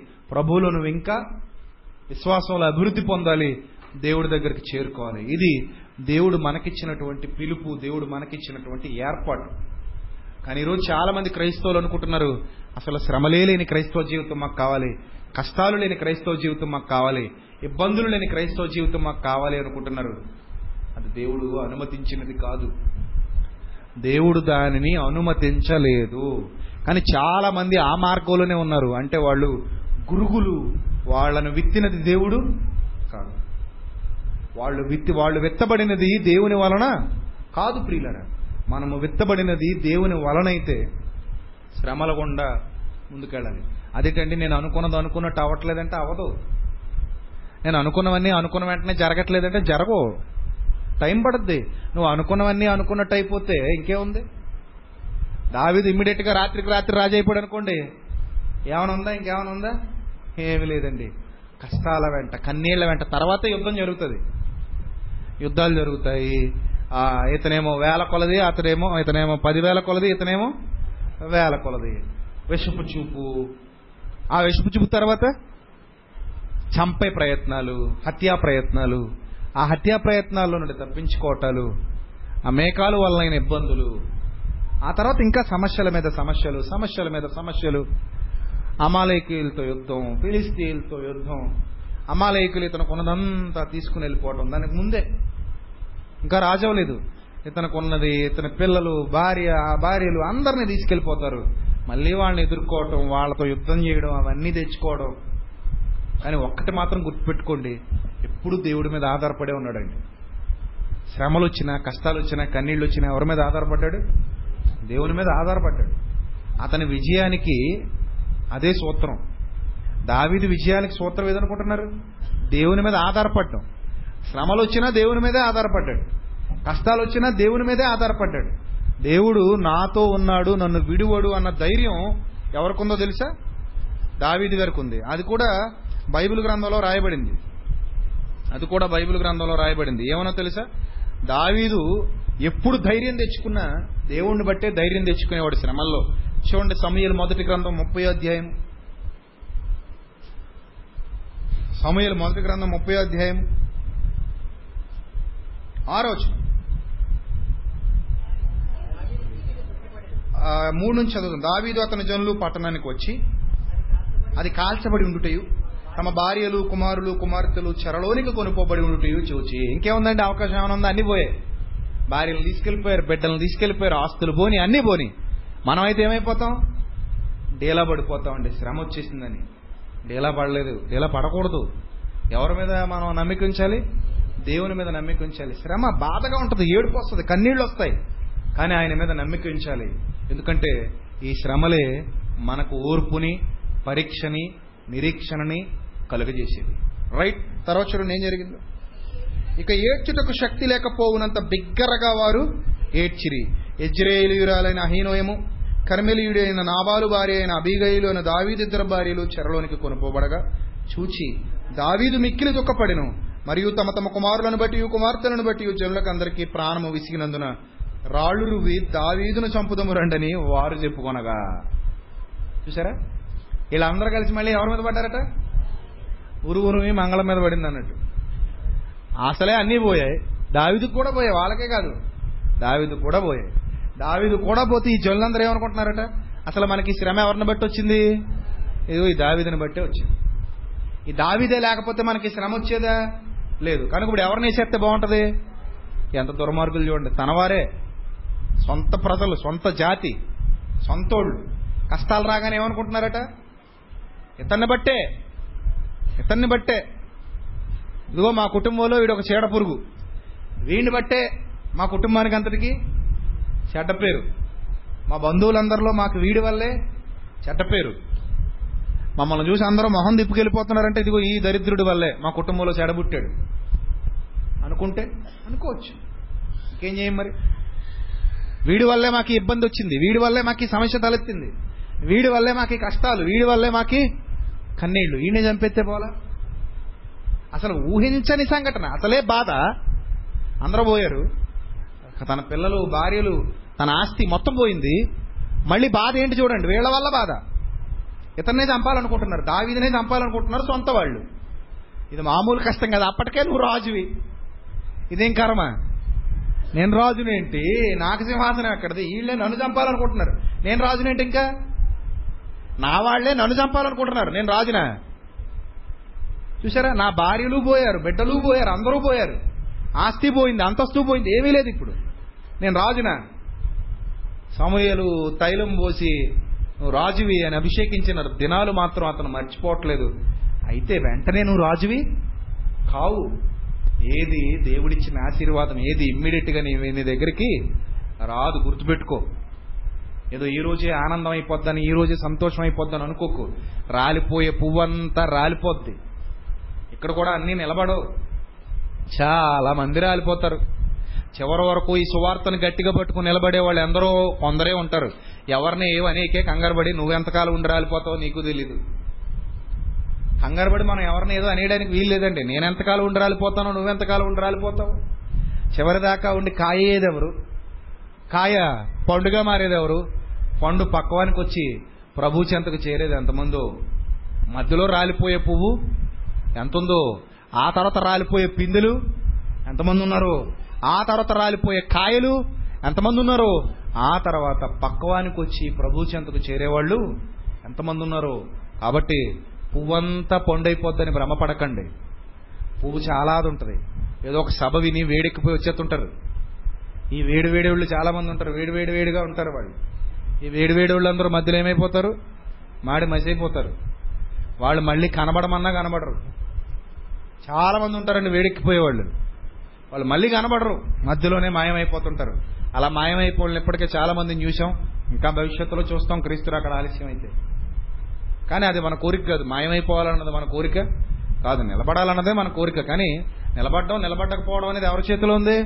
మన చేతుల్లోనే ఉంది. మనం పట్టుకుంటే నిలబడతాం వదిలేస్తే పోతాం. వదిలేసే అవకాశాలు కూడా వస్తాయి మరి. ఎందుకంటే నీ కళ్ళ ముందుకి ఈ- తర్వాత చాలా శ్రమలు వస్తాయి. నువ్వు అనుకున్నట్టు ఉండదు జీవితం. ప్రస్తుతానికి బాగుంది అనుకున్న టైంలో మళ్ళీ ఏదో దెబ్బ తగులుతూ ఉంటుంది. అరే అన్ని కుదుటి పడ్డాయి అనుకున్న టైంలో మళ్ళీ ఏదో ఒక కష్టం వస్తూ ఉంటుంది.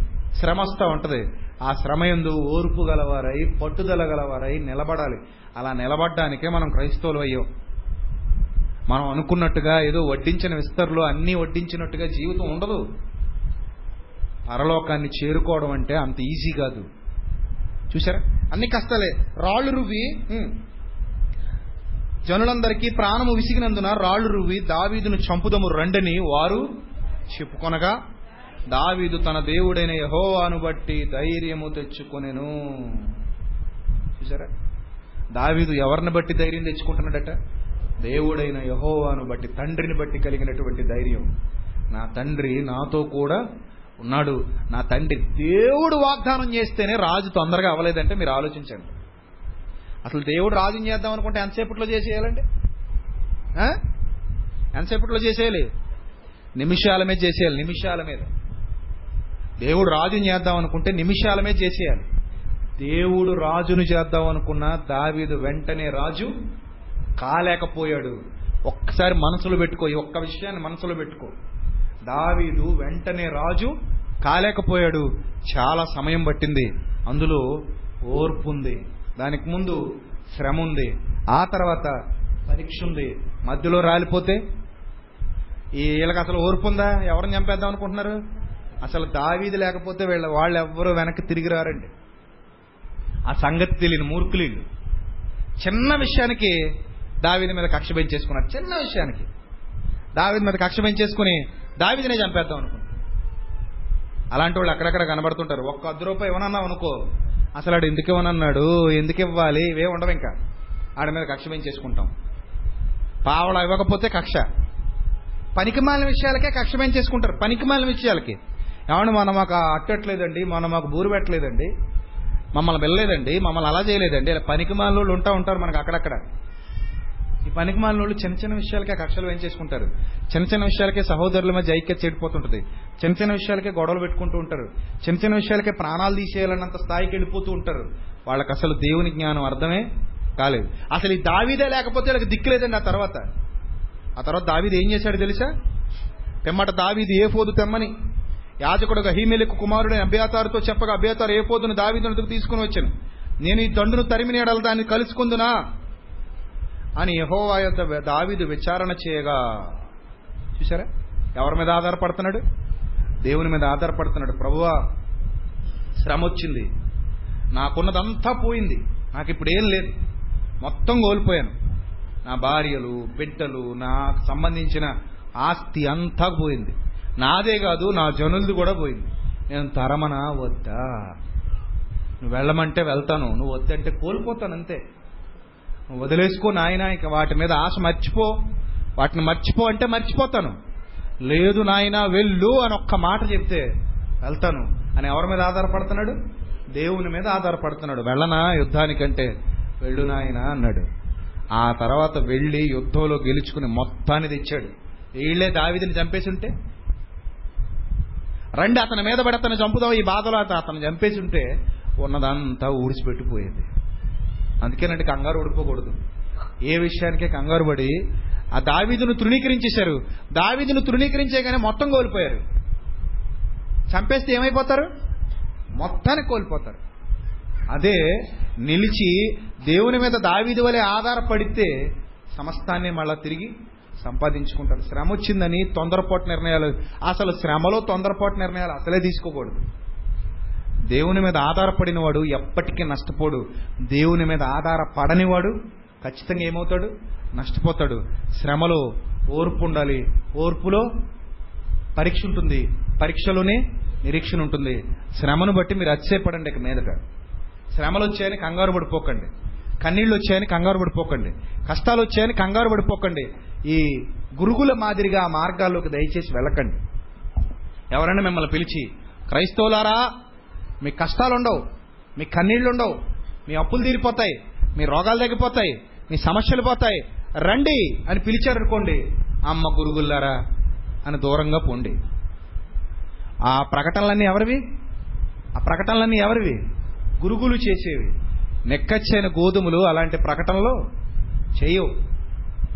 ఎందుకంటే గోధుమ కంకి నిలబడింది అని అంటే కోత ఉంది కోతే లేదు కోతే లేదంటే కోత ఉంది తెగివేయబడతాం ఒకరోజు. తెగ్గొట్టబడతాం. తెగ్గొట్టి పడిన తర్వాత నలుపుడు ఉంది నలుపుడు లేదా గోధుమలకి? ఒడ్లకి? ఉంది. బాగా నలగొట్టబడిన తర్వాత బస్తాల్లోకి వెళ్తాం. బస్తాల్లోకి వెళ్ళిన తర్వాత కూడా నలుపుడు ఉంది మిల్లులోకి వెళ్తాం. మిల్లులో బాగా నలిగిన తర్వాత బియ్యంగా మారతాం. అప్పుడు రైతు నోట్లోనికి వెళ్తాం. అర్థమవుతుందా? అసలు నలుగుడే లేదు. ఇంకా అలా తాడి చెట్లకి ఎదిగిపోతాం. మనల్ని ఎవరో కొయ్యరు. మనకు అసలు కోతే లేదు. రండి మా దగ్గరికి అన్నారనుకోండి ఎలా నమ్ముతున్నారండి? ఎలా నమ్ముతున్నారు చెప్పండి? అవన్నీ అబద్ధాలు. కనుక అప్పుల బాధల కుటుంబ సమస్యల తీరని రోగాల పిల్లలు లేరా? సమస్యలతో సతమతమవుతున్నారా? ఉద్యోగం లేదా? విదేశీ ప్రయాణం జరగక చింతించుచున్నారా? వేసా రావట్లేదా? అక్కడెక్కడో ఇరుక్కుపోయారా? మంచి కుటుంబంలో చోటు దొరకలేదా? మొగుడు మంచోడు కదా? పెళ్ళాం మంచిది కదా? మంచి సంబంధం కోసం వెతుకుతున్నారా? అయితే రండి. దేవుడు మిమ్మను తృప్తిపరచబోతున్నాడు. మీ దుఃఖదినములు సమాప్తములగును అని రెఫరెన్స్ చేసుకున్నాడు అనుకోండి. వాడు నెంబర్ వన్ దొంగ. మీ దుఃఖదినములు ఇక్కడ సమాప్తములు కావు. మీ దుఃఖదినములు అధికమగును. ఇది నిజం. మీ దుఃఖదినములు ఏమగును? అధికమగును. మీ శ్రమ దినములు ఎక్కువగును.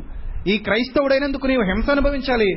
క్రైస్తవుడైనందుకు నువ్వు బాధ అనుభవించాలి. సద్భక్తితో బ్రతుకనుద్దేశించిన ఎడల క్రీస్తు యేసునందు సద్భక్తితో బ్రతుకను ఉద్దేశించి వారందరూ హింస పొందుతురు కాబట్టి ఇవేవి పోవు. అవేవి గుర్తుపెట్టుకోకండి. దేవుడు ఇచ్చేది ఇస్తాడు తీసేది తెస్తుంటాడు. శ్రమలు వస్తుంటాయి పోతుంటాయి. శ్రమలు వస్తుంటాయి పోతుంటాయి. శ్రమలు మాత్రం ఖచ్చితంగా వస్తాయి. శాశ్వతంగా పోగొట్టుకోవటానికి మనం క్రీస్తులోనికి రావట్లేదు. ఉన్న వాటిని బట్టి ఓర్పును సంపాదించుకుంటాం. నిజమండి ఓర్పు. ఓర్పు అనేది శ్రమలను బట్టే వస్తుందండి. మన జీవితంలో కష్టాలు కన్నీళ్ళు ఉంటేనే మనకి ఓర్పు లభిస్తుందండి. ఏమీ లేవనుకోండి అసలు ఓర్పు లభించదు పరీక్ష ఉండదు నిరీక్షణ ఉండదండి. కాబట్టి సుఖాన్ని ఎప్పుడూ ఆహ్వానించకండి. సుఖాన్ని ఆహ్వానించకండి. శ్రమలు వచ్చాయనుకోండి ఆహ్వానించండి. అవి ఎప్పుడు వస్తాయో తెలియదండి ఏ రూపంలో వస్తాయో తెలియదు అంతా బాగుంది అనుకున్నప్పుడు తుఫాన్ వచ్చారు అంతా బాగుంది అనుకుంటా ఉన్నాం. ఇప్పుడు ప్రస్తుతానికి అంతా బాగుంది అనుకుంటున్నాం ఏదో విధంగా తుఫాన్ వస్తుంది. దానివల్ల కొంత నలుగుడు ఉంటుంది. ఆ నలుగుడు మనకు ఉపయోగపడద్దండి. అర్థమవుతుందా? ఇది మాకొద్దు ఇది మాకొద్దు ఇది మాకొద్దు అన్నారు అనుకో ఏమీ లేదు. అంతా సంతోషమే అంతా ఆనందమైన సాక్ష్యాలు చెప్తున్నావు అనుకో నిన్ను అసలు దగ్గర కూడా రానివ్వకూడదు. పెద్ద గురుగువి ఏ కుటుంబంలో శ్రమలు లేవో ఏ కుటుంబంలో కష్టాలు లేవో ఏ కుటుంబంలో కన్నీళ్ళు లేవో అది దేవుల్లో ఎదిగే కుటుంబం కాదు. ఏ కుటుంబం అయితే నలుగుతుందో ఏ కుటుంబం అయితే ఇబ్బంది పడుతుందో ఏ కుటుంబానికైతే శ్రమలు వస్తూ పోతూ ఉన్నాయో అదే దేవునిలో బలపడుతున్న కుటుంబం వాళ్ళే దేవునిలో బలపడుతున్న విశ్వాసులు. కాబట్టి మనకి ఇంక ఇబ్బంది లేదు. ఇంత ఓపెన్గా ఓపెన్గా చెప్పేసుకున్నాం కాబట్టి మనం ఎంత ఓపెన్ అయిపోయాం కాబట్టి మన దగ్గరకు వచ్చే వాళ్ళందరూ ఎవరు వస్తారు ఈ బోధన అంగీకరించిన వాళ్ళే వస్తారు. మిగిలిన వాళ్ళు ఎవరు? రారు. మాకు అవసరం లేదు. ఎందుకంటే గోధుమలు గోధుమలే గురుగులు గురుగులే. గురుగులు మనకు అవసరమే లేదు. ఎంత ఓపెన్గా చెప్పేసుకుంటున్నాం కాబట్టి మనం కంగారు పడాల్సిన పని లేదు. నా జీవితంలో శ్రమలు వచ్చినా నీ జీవితంలో శ్రమలు వచ్చినా మనం కంగారు పడిపోవాల్సిన అవసరత లేదు. రానివ్వండి. రానివ్వండి. యహోవాను బట్టి ఏం తెచ్చుకుందాం? ధైర్యం తెచ్చుకుందాం. దేవుణ్ణి బట్టి ధైర్యం తెచ్చుకుందాం. ధైర్యం తెచ్చుకుని వాటిని ఎదుర్కొందాం. రోజులన్నీ ఒకలా ఉండవు. రోజులన్నీ ఒకలా ఉండవండి. ధైర్యం తెచ్చుకుందాం. ధైర్యం తెచ్చుకుని ముందుకెళ్ళిపోదాం. మనకు ఒక నిరీక్షణ ఉంది మనకు ఒక పరీక్ష ఉంది మనకు ఓర్పు కావాలి. మనకు శ్రమలు వస్తున్నాయి. వస్తాయి. వస్తాయి. వస్తున్నాయి. రాబోతున్నాయి. ఎదుర్కొందాం. జీవితం ఎప్పుడు ఒకలా మాత్రం ఉండదు. మర్చిపోకండి. సుఖాల మీద కట్టబడదాం అనుకుంటే అది కరెక్ట్ జీవితం కాదు. సుఖాల మీద కట్టబడాలనుకునే ఏ జీవితం కూడా కరెక్ట్ జీవితం కాదు. కొన్ని కొన్ని మధ్యలో కష్టాలు వస్తూ ఉంటాయి శ్రమలు వస్తూ ఉంటాయి. వాటిని ఎదుర్కొంటూ ముందుకెళ్దాం. అనుకున్నది అనుకున్నట్టుగా ఒక్క రోజులోనే అయిపోవాలనుకోవడం అది మీ పిచ్చి అది మీ అవివేకం. దేనికైనా కొంత సమయం పడుతుంది. ఓర్చుకోవాలి. ఓర్చుకోవాలి. ఓర్చుకుంటేనే మనం మంచి ఫలితాన్ని చూస్తాం. ఓర్చుకోకపోతే మనం మంచి ఫలితాన్ని చూడం ప్రియుల కాబట్టి మోసపూరితమైన అబద్ధపు బోధల వెంట సాగి మీ జీవితాన్ని దయచేసి పాడు చేసుకోకండి. మీ కుటుంబాన్ని దయచేసి పాడు చేసుకోకండి. ఈరోజు క్రైస్తవ సమాజంలో ఇవే అబద్ధపు బోధలు ఉన్నాయి వాళ్ళు ఏం చేస్తున్నారంటే ఇలా ఇలా తీసి పడేస్తామండి మీ కష్టాలన్నీ మా ప్రార్థన వల్ల పోతాయి. మా దగ్గరకు వస్తే ఇవన్నీ పోతాయి. మా దగ్గరకు వస్తే మీకు ఇవన్నీ పోతాయి. అలా చిటికిన వేలతో తీసి తీసి పడేసినట్టు అయిపోద్ది. మీ రోగాలు పోతాయి కష్టాలు పోతాయి కన్నీళ్ళు పోతాయని భ్రమకు గురి చేస్తున్నారు. ఏం పోవు. అంతా డబ్బు మైకంతో డబ్బు మాయాజాలంతో మనల్ని మోసగిస్తున్నారు ప్రియులను వాళ్ళకి మనం ఎక్కువ ఎక్కువ డబ్బులు ఇస్తాం కాబట్టి ఇలాంటి ఎర్రలు వేస్తూ ఉంటారు. వాటి మీద దృష్టి పెట్టకండి. సత్యం ఏదో అసత్యం ఏదో గ్రహించండి. ఈ వచనాన్ని బట్టి ఆశ్చర్యపడండి ఆనందపడండి దాని మీద నిలబడండి. రోమపత్రికలో మీరు నేర్చుకునే మాటలు మీ జీవితకాలం అంతా మర్చిపోకూడదు. దావీదు గారి గురించి మీకు చెప్పిన సందర్భాలు మీ జీవితం అంతా మర్చిపోకూడదు. అభిషేకం చేయబడిన వెంటనే మనం ఏం కాలేదు? సింహాసనాన్ని అధిష్ఠించలేదు. ఈరోజు మనం కూడా బాప్తిస్మం పొందాం. బాప్తిస్మం పొంది మనం కూడా రాజులం అయ్యాం అనగా అభిషేకాన్ని పొందుకున్నాం. పరిశుద్ధాత్మ అభిషేకం. అంత మాత్రాన మనకి సింహాసనం వచ్చేయలేదు ప్రభువులకు వచ్చినంత మాత్రాన మనకు కష్టాలు ఏం పోవండి. ప్రభువులకు వస్తే కష్టాలు పోవు ఎక్కువ అవుతాయి. ప్రభువులకు వస్తే కన్నీళ్ళు పోవు ఎక్కువ అవచ్చు నిందలు ఎక్కువ అవచ్చు అవమానాలు ఎక్కువ అవచ్చు ఎందుకంటే ఆ ప్రభువే వాటి గుండా ప్రయాణం చేశారు కాబట్టి ఈ బోధ మీద ఎవరు నిలిచి ఉంటారో వాళ్ళకి పరలోకం ఖాయం. ఈ బోధలు ఎవరైతే నిలిచి ఉండరో వాళ్ళకి పాతాళం ఖాయం. కాబట్టి గట్టిగా పట్టుకోండి పిందెలుగా ఉన్నప్పుడే రాలిపోకండి. అర్థమవుతుందా? పండుగ మారే ప్రయత్నాలు చేయండి. ప్రభువును సంతోషపెట్టే జీవితం కోసం ఎదురు చూడండి. ఓపికతో ఎదురు చూడండి. ఓపికతో ఎదురు చూడండి. కాసేపు ఓపిక పట్టండి అంతా మంచి జరుగుతుంది. ఓపిక పట్టండి అంతా మంచి జరుగుతుంది. ఓపిక లేదండి బాబు ఇప్పటికిప్పుడు ఫాస్ట్ ఫుడ్ లాగా అయిపోవాలనుకుంటారా? మిమ్మల్ని ఎవడో బాగు చేయలేడు. మీ సాగు మీరు కావండి. మీకు నచ్చిన బౌద్ధ దగ్గరికి మీరు వెళ్ళిపోండి. మీకు నచ్చిన సంఘాలకు మీరు వెళ్ళిపోండి. ఇక్కడ ఎవరికి బలవంతాలు లేవు. ఇక్కడికే రమ్మన్న ఆహ్వానాలు మీకేమీ లేవు. మీకు నచ్చినట్టు వెళ్ళండి. మీకు నచ్చినట్టు ఉండండి. అందుకే నేను ఎప్పుడూ ఎవరిని బలవంత పెట్టలేదు. నేను ఎప్పుడూ ఎవరిని ప్రలోభ పెట్టలేదు. నేను ఎప్పుడూ ఎవరిని రమ్మని పిలవనూ లేదు. ఇప్పుడు కూడా ఎవరిని పిలవడము లేదు. మీకు కావాలనుకుంటే ఈ బోధ సత్య సంబంధమైన బోధ మీకు నచ్చితే ఇది నిజం అనుకుంటే దేవుడు మీకు ఆలోచన కలిగిస్తే వాక్యానుసారమైనదని మీకు అనిపిస్తే ఉండండి. కాదు అనిపిస్తే ఇమ్మీడియట్గా మీరు మీ మార్గాన్ని మీరు చూసుకోండి. మీకు నచ్చిన మార్గాల్లోనికి మీరు వెళ్ళండి. ఇక్కడ ఎలాంటి బలవంతాలు లేవు. అలాగే గ్రూప్స్లో ఉన్న వాళ్ళు కూడా చెప్తున్నాం. ఎవరైతే ఐఫర్ గాడ్ గ్రూపుల్లో కొనసాగుతున్నారో వాళ్ళు కూడా మీకు ఈ బోధ స్థిరమైనది యథార్థమైనది వాక్యానుసారమైనదని మీకు అనిపిస్తే ఉండండి. లేదు అలా లేదు అనిపిస్తే మీరు వెంటనే రిమూవ్ అయిపోయి బయటికి వెళ్ళిపోండి. మీకు నచ్చిన బోధలు వినండి. ఈరోజు చాలా గ్రూప్స్ ఉన్నాయి. దొంగలు కూడా గ్రూపులు క్రియేట్ చేసుకున్నారు. అందులో కూడా నకిలీ ప్రసంగాలు కూడా గ్రూపుల్లో వస్తున్నాయి. వాళ్ళు కూడా నకిలీ ప్రసంగాలు చేస్తున్నారు. ఆ గ్రూపుల్లోకి వెళ్ళి మీరు ఆ ప్రసంగాలైనా వినండి. ఇక్కడ బతిమాలేదేమీ లేదు. అలాగే కొంతమంది ఐఫర్ గాడ్ పేరుతో కొన్ని నకిలీ గ్రూపులు క్రియేట్ చేశారు. నకిలీ గ్రూపులు క్రియేట్ చేశారు. ఐఫర్ గాడ్ పేరుతో జాగ్రత్తగా ఉండండి. అవి మావి కావు. ఐఫర్ గాడ్ పేరుతో కొన్ని నకిలీ గ్రూపులు వచ్చాయి. అవి మావి కావు. దయచేసి వాటిని దృష్టిలో పెట్టుకుని అందులో ఉన్న వాళ్ళు ఎవరైనా ఇది కూడా అందులో కూడా కొంతమంది ఏవో నా ప్రసంగాలు కూడా అప్పుడప్పుడు విన్నాను. సో అవి మావి కావు. ఎందుకంటే గ్రూపులో ఉన్న వాళ్ళు డౌన్లోడ్ చేసుకోవచ్చు అతను వేరే గ్రూప్ క్రియేట్ చేసుకోవచ్చు అందులో పెట్టేసుకోవచ్చు. సో అవి మావి ఎంత మాత్రం కావు. గుర్తుపెట్టుకోండి. ఐఫర్ గార్డ్ మా వీడియో ప్రసంగాల్లో ఏవైతే నెంబర్స్ ఇస్తున్నామో ఆ నెంబర్స్కి మీరు ఏ నెంబర్స్కి అయితే కనెక్ట్ అయి ఉన్నారో వాళ్ళు మిమ్మల్ని ఏ గ్రూప్లో అయితే యాడ్ చేశారో అందులో వచ్చే ప్రసంగాలు మీరు వినండి. లేదు కొన్ని కొన్ని మావి పెట్టి కొన్ని కొన్ని ఇంకోటి పెట్టి కొన్ని కొన్ని ఇంకోటి పెట్టి అలా చేసేవాళ్ళు కొంతమంది ఉన్నారు. ఎందుకంటే ఈ మోసం కూడా జరుగుతుంది. అలాగే ఆ గ్రూపుల్లో కొంతమందిని యాడ్ చేసి అందులో అకౌంట్ నెంబర్లు ఇవ్వడాలు కొంతమంది అయితే ఇదిగో విజయప్రసాద్ రెడ్డి గారి అకౌంట్ నెంబర్ ఎంత అండి అని అంటే ఇదిగోనండి ఇదేనండి విజయప్రసాద్ రెడ్డి గారి అకౌంట్ నెంబర్ అండి. మీరు ఆయనకి ఆయన పరిచర్యకి కలవరి టీవీకి ఏమైనా స్పాన్సర్ చేస్తే చేయండి అనేవాళ్ళు కూడా లేకపోలేదు. సో దయచేసి ఇలాంటి మోసాలకు మీరు ఎవరు మోసపోవద్దు. ఇలాంటి మోసాలకు మీరు ఎవరు బలైపోవద్దు. మేము ఎవరిని ఎప్పుడు డబ్బులు అడగట్లేదు.